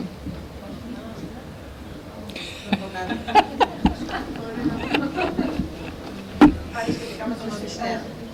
Ε, ο Οδυσσέας έκανε αυτό το ταξίδι, τα ισόψυχά του. Όταν γύρισε και, το, και τα, οι άλλοι είχαν αλλάξει, αυτός τους είδε διαφορετικά. Οι άλλοι μπορεί να ήταν οι ίδιοι. Πολύ σωστά. Αυτό έχει σημασία μόνο. Αυτό έχει σημασία. Οι άλλοι δεν μας ενδιαφέρει αυτό που είπα, άρεσε στην κυρία προηγουμένως, νομίζω που είπε πολύ σωστά, ότι δεν μας ενδιαφέρουν οι άλλοι, όχι γιατί είμαστε εγωιστές και αδερκοί. Ε, Ένας σοφός άνθρωπος δεν ενδιαφέρει για τους άλλους, με την έννοια ότι ξέρει ποιο είναι το βασικό υποκείμενο της γνώσης και της σχέσης που είναι αυτός. Όταν λοιπόν κανείς κάνει αυτή τη βαθιά συνειδητοποίηση, τότε οι άλλοι αποκτούν την πραγματική τους σημασία και τότε μόνο μπορεί να συνδεθεί με τους άλλους με, μια, με κα- καθαρά κίνητρα, με καθαρές προθέσεις. Και τότε ακριβώς αυτό που λέμε εμείς έτσι εύκολα και ανέξοδα αγάπη μπορεί να γίνει πραγματικότητα. Για την Πινελόπη να σας κυρία. Ναι, Για την Πινελόπη λοιπόν. ναι, ναι. Ότι η Ναι, Πινελόπη- όχι, αλήθεια, ναι. όχι, συγγνώμη. Με συγχωρείτε, δεν, δεν, το, δεν το είπα. Πολύ ωραία ερώτηση και Ναι. θα, βέβαια Θαυμάζω. Δεν την, ε, δεν θυμώνω. Θαυμάζω. Απ' την άλλη, τη λυπάμαι κιόλας. Θαυμάζω πολύ τα σχέση με την Πινελόπη. αυτή είναι μια ωραία ερώτηση που ε, εγώ δεν- θα ήθελα ας πούμε, μια γυναίκα να την απαντήσει αυτήν την ερώτηση. Εγώ απάντησα. Για να δικαιωθεί ο Οδυσσέας.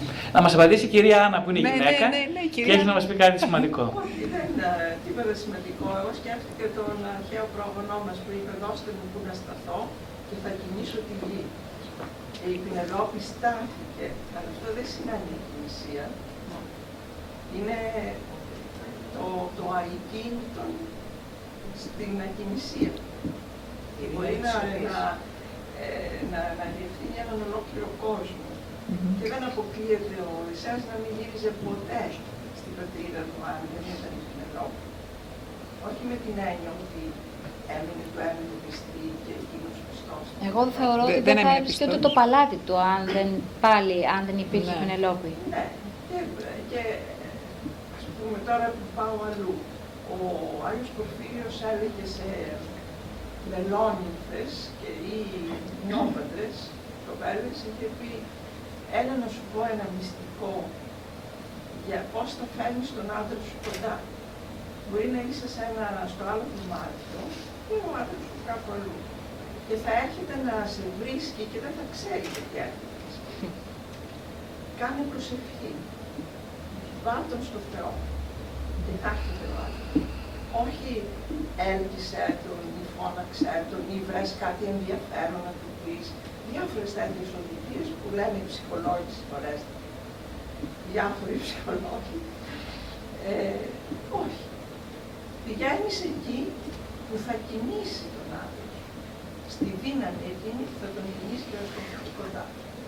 Πάρα πολύ ωραία. Μου δίνεται με αφορμή αυτό το σχόλιο να πω να συμπληρώσω κάτι ότι η ελκυστική γυναίκα, με τη, με, μιλάω πάντα για αρχιετυπικές έννοιες τώρα, γιατί η γυναίκα σε, ε, ως ε, αρχιετυπική εικόνα είναι ε, ένα βασικό της ε, ρόλος είναι της μητέρας. Δηλαδή με την έννοια της, ε, ότι έχει την ικανότητα, όχι τη γενετήσια, τη γενετική ικανότητα, αλλά την ψυχική ικανότητα να γίνει υποδοχή, να έχει έναν υποδεκτικό ρόλο ε, του αρσενικού. Ε, η γυναίκα λοιπόν έχει και ψυχικά σημειολογικά αντίστοιχα. Είναι η τυπολογία της γυναίκας έχει την ικανότητα να εμπεριέξει τον άλλον. Αυτό είναι μια απίστευτα ισχυρή ικανότητα. Βέβαια, έτσι επειδή μιλάμε για, αρχιτυπικά, για αρχιτυπικές εικόνες, ένας άνδρας που έχει έρθει σε επαφή με την, όπως λέμε εμείς, με την άνοιμα, δηλαδή με την εσωτερική γυναίκα, αντίστοιχα ανοίγει αυτή ο, ο δεκτικός του ρόλος και δέχεται και τους άλλους. Ε, όπως και μια γυναίκα που έχει σωματώσει το αρσενικό της κομμάτι, ψυχικά, μπορεί να είναι αποτελεσματική και επιτυχημένη στην ψυχική ζωή. Ε, με αυτή την έννοια λοιπόν, ναι, η προσευχή κατά αναλογία, κατά τη γνώμη μου, είναι μια ικανότητα να χωρέσεις στον άλλον. Είναι μια φιλική ικανότητα η προσευχή. Δεν είναι μια αρσενική ικανότητα. Και σε όταν βγάλεις αυτούς τους λεπτάδες που άλλοι τους γνώρισαν και άλλοι τους διαβάζουν. Είχαν χωρητικότητα. Γιατί, γιατί είχαν βγάλει το εγώ από μέσα. Και μπορούσαν τον άλλο. Ε, οπότε, ναι, η Πινελόπη, αν γυρίσουμε στην Πινελόπη, η Πινελόπη όπως σημειολογικά πάλι ε, τονίζω, γιατί δεν, δεν μιλάμε για πραγματικά πρόσωπα, το πιο σημαντικό να έχουμε στο μυαλό μας ότι μιλάμε για αρχιτυπικέ εικόνες. Έτσι, πολύ σημαντικό. Ε, ναι, για την είναι πάρα πολύ ευτυχής. Όχι γιατί ήρθε ο άντρας της. Να μην παρεξηγηθώ. Όχι. Δεν είναι γιατί η γυναικούλα της γειτονιάς, ας πούμε, που είναι το σκοπός της ζωής της Άντε ρε παιδιά, πότε θα γυρίσει πίσω σπίτι, άργησε ρε παιδάκι μου, άντε. Δεν είναι αυτό. Έτσι, είναι, συμβολίζει την ικανότητα του ανθρώπου, παύλα της γυναίκας, να μπορεί να ε, αντέχει, να εμπεριέχει ό,τι χρειάζεται για να γονιμοποιηθεί. Και αυτό είναι η υπομονή, η προσευχή ίσως, γιατί και εκείνη ευχότανε. Μπορεί να μην ήταν χριστιανή Ορθόδοξη Πινελόπη, αλλά ευχότανε. Ε, διακαώς επιθυμούσε. Παρέμενε εκεί περιμένοντας σαν σκεύος να δεχθεί, ε, να δεχθεί μες στον χρόνο αυτό που θα έρθει. Τον άντρα της. Το άλλο της μισό για εκείνη. Ε; Ε, αλλά είχε τα στοιχεία της ολοκλήρωσης ως γυναίκα. Δηλαδή δεν περίμενε σώνει και καλά να έρθει αυτός ο άλλος για να γίνει γυναίκα. Ήταν ήδη γυναίκα. Ένας ολοκληρωμένος άνθρωπος. Αυτό της έδωσε κατά τη γνώμη την ικανότητα να μπορεί να περιμένει τόσο πολύ. Είχε δηλαδή μέσα της εγκυμονήσει τα στοιχεία της ολοκλήρωσης και μπορούσε να περιμένει. Δεν είναι εύκολο να περιμένεις. Για έναν άνθρωπο που θεωρεί το να περιμένει κατάντια ή που το θεωρεί σαν αδυναμία ή έλλειψη, τότε βέβαια μοιάζει ένα τραγικό πρόσωπο η Πινελόπη. Ναι, πολύ σωστά. Ένα πρόσωπο που αξίζει του ίκτου μας η ίδια κίνηση της αναμονής μπορεί να μεταφραστεί από δύο διαφορετικά υποκείμενα. Ανάλογα με το επίπεδο, ανάλογα με τις προβολές που κάνει ο καθένας σε κάποιο πρόσωπο. Μπορεί να μεταφραστεί ως, ως ένας άνθρωπος ο οποίος έχει ψυχολογικό πρόβλημα και δεν μπορεί να κάνει τίποτα άλλο παρά να περιμένει και μπορεί να μεταφραστεί σαν έναν άνθρωπο ο οποίος μπορεί, είναι τόσο πλούσιος που μπορεί να περιμένει. Δεν ξέρω αν έγινε κατανοητό αυτό.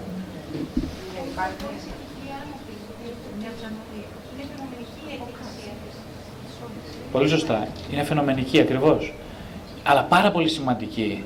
Γιατί όλοι χρειαζόμαστε μια πινελόπη, να το πω έτσι. Όλοι. Είτε σε άντρα είτε γυναίκα, περιμένεις την πινελόπη μέσα σου.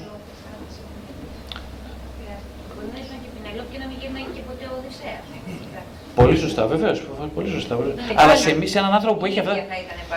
Σε έναν άνθρωπο όμως, ακριβώς, σε έναν άνθρωπο όμως που έχει αυτά τα αρχιτυπική, την αρχιτυπική αυτή ότι μπορώ να περιμένω και να εμπεριέχω το χρόνο, αυτός ο άνθρωπος λοιπόν, ναι, μπορεί, δεν υπάρχει περίπτωση να μην γυρίσει ο Οδυσσέας.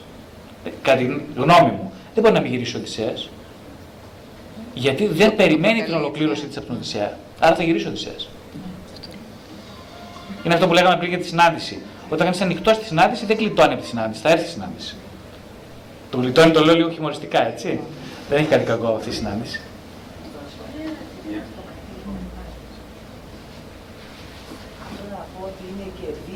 μέσα από την υπομονή.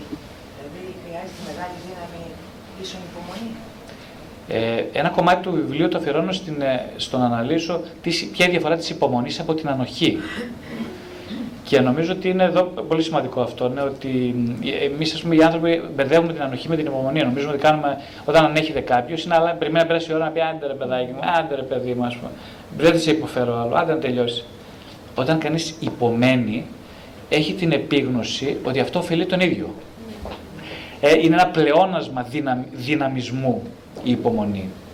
Είναι ένα πλεόνασμα ολοκλη, ολοκλήρωσης, ένα πλεόνασμα ε, πλούτου.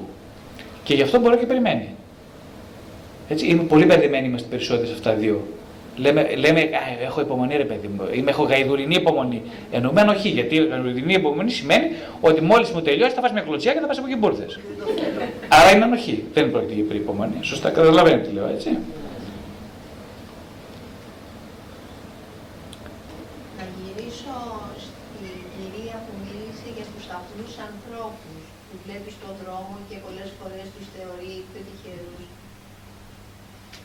Μου έδωσε το ερέθισμα να κάνω μία σκέψη και θα σας την μεταθέσω τώρα.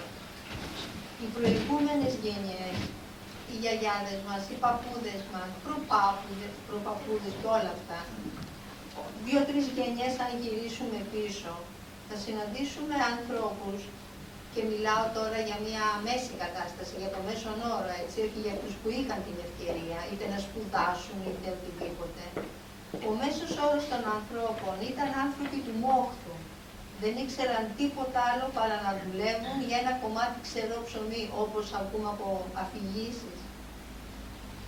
Αναρωτιέμαι αν είχαν αυτοί οι άνθρωποι την πολυτέλεια που έχουμε εμείς σήμερα, να το βάλω αυτό σε εισαγωγικά, να κάνουμε αυτό το ταξίδι μέσα μας, να βρουν όλα αυτά τα, τα στοιχεία, όπως είπατε στην αρχή της εισαγωγής σας, στην εισαγωγή, όλα αυτά που μας έχουν πνίξει να, να, και να ελευθερωθούμε από αυτά. Αναρωτιέμαι λοιπόν αν αυτοί οι άνθρωποι είχαν αυτή τη δυνατότητα. Από τη δική μου οικογένεια, από τις γιαγιάδες μου και τους παππούδες μου, ξέρω ότι δεν την είχαν. Γιατί ήσαν κυριολεκτικά άνθρωποι του μόχτου. Και χρειάστηκε να φτάσει η τρίτη γενιά, η δική μου, για να αρχίσουμε αυτή την, αυτή την αναζήτηση. Αυτοί οι άνθρωποι πέθαναν μέσα σε ένα σκοτάδι. Αυτοί οι άνθρωποι ήσαν, όπως είπε και η κοπέλα, πιο τυχεροί από μένα, από τη γενιά μου, που ψαχνόμαστε και θέλουμε να απαλλαγούμε από πολλά. Καταλαβαίνετε ποιο είναι το βασικό μου ερώτημα να μην πλατιάζω. Πείτε μας κάτι πάνω σε αυτό. Πάρα πολύ καλό το θέμα που θες. Πραγματικά δεν γνωρίζω γιατί δεν μπορώ να πω σε αυτό. Η υπόθεσή μου είναι ότι πάλι είναι, ε, ε, έχει να κάνει με αυτό. Δηλαδή το ότι ένας άνθρωπος δεν ε, ήταν άνθρωπος του μόχθου, όπως λέτε, ή δεν τον απασχόλησαν με τα νοητερικά ζητήματα της ψυχοθεραπείας, της αυτογνωσίας, με τον τρόπο που εμάς μας απασχολούν. Δεν μπορώ να υποθέσω ότι είναι ένας άνθρωπος που δεν έχει ολοκληρωθεί. Για ποιο λόγο το λέω αυτό; Τελείως άλλες προποθέσει ισχύαν τότε, τελείως άλλες ισχύουν τώρα. Όταν, βασικά, ε, νομίζω το νόημα της ζωής είναι να μπορέσει κανείς να γίνει καλός υποδοχέας της αγαπητικότητας, της αγάπης και να γίνει και ε, πομπός αγάπης. Ε, ξέρω πολλές περιπτώσεις που άνθρωποι τόσο απλοί, άνθρωποι του μόχθου, ε, το κατάφεραν. Ναι. Συγγνώμη για την παρέμβαση, ακριβώς αυτό έχω εισπράξει και εγώ από αυτούς τους ανθρώπους.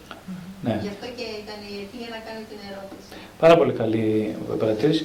Νομίζω ότι ναι, είναι άνθρωποι που η αυτογνωσία σε εκείνο το πλαίσιο, ε, τα πράγματα είναι πολύ πιο απλά. Ο άνθρωπος δεν αναρωτιέται. Ε, ο άνθρωπος είναι ένας εργάτης της ζωής. Ένας εργάτης της ζωής όμως δεν σημαίνει ότι δεν είναι σε σχέση, ξέρετε. Σήμερα εμείς που εδώ μιλάμε πολύ και κάνουμε και το ένα και το άλλο, δεν υποθέτω ότι είμαστε σε σχέση. Πολύ. Δεν ξέρω αν καταλαβαίνετε. Ε, θέλω να πω πιο απλά ότι η σχέση ήταν κάτι άλλο ζήτημα τότε, άλλο ζήτημα σήμερα.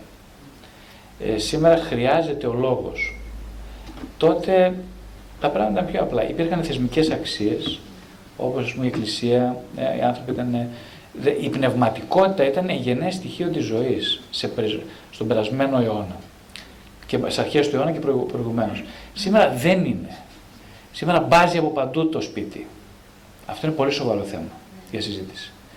Ε, ακούν οι άνθρωποι για πνευματικότητα και λένε ε, αυτό είναι εκκλησία, βαλακίες, ανοησίες, ε, ρομαντισμοί και πώς το λένε και τρίχες με δύο λόγια. έτσι σκέφτομαι τον νεωτερικό άνθρωπος.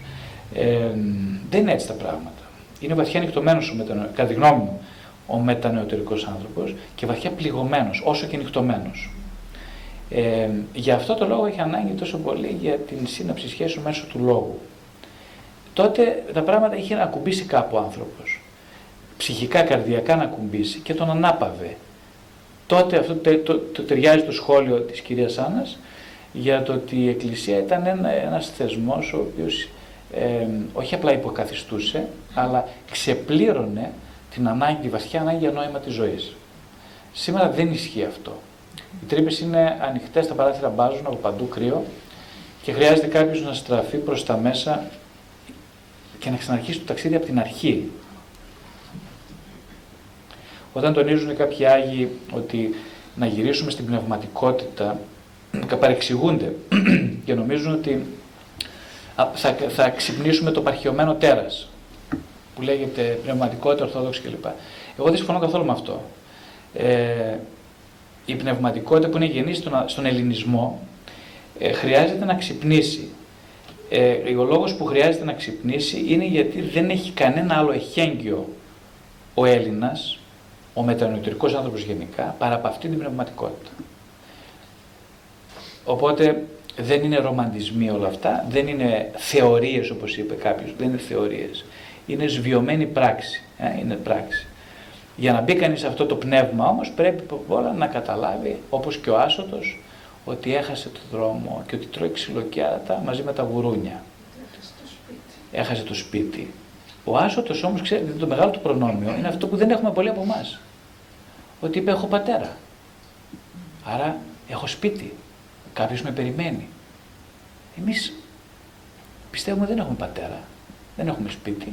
Δεν μας περιμένει κανένας. Και παρόλα αυτά είναι τόσο μεγάλη η συντριπτική εμβέλεια της αλήθειας, δηλαδή της αγάπης, που παρόλο που μέσα βαθιά στο ασυνείδητο του ανθρώπου κατοικεί ε, αυτό που λέμε το, το, το αληθές πρόσωπο, σου αποκαλύπτεται την κατάλληλη στιγμή.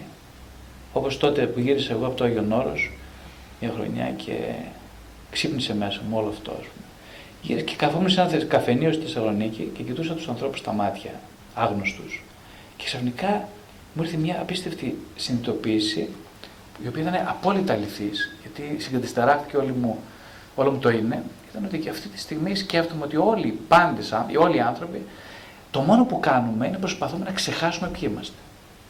Ό,τι και αν κάνουμε. Από τον καφέ που πίνουμε, από τον τρόπο που μιλάμε, από τα ρούχα που φοράμε, από τις σχέσεις που διάγουμε, από τα περιοδικά που διαβάζουμε, από τα βιβλία που διαβάζουμε, τα, τα στην τηλεόραση, από το facebook, από, από τον τρόπο που μιλάμε στα παιδιά μας, από τον τρόπο που συνουζιαζόμαστε, προσπαθούμε να ξεχάσουμε. Αλήθεια λοιπόν είναι αυτό, αυτός που σου λέει ότι δεν μπορείς να ξεχάσεις, όσο και αν το θέλεις. Σας ευχαριστώ πολύ όλους για τη σημερινή παρουσία σας.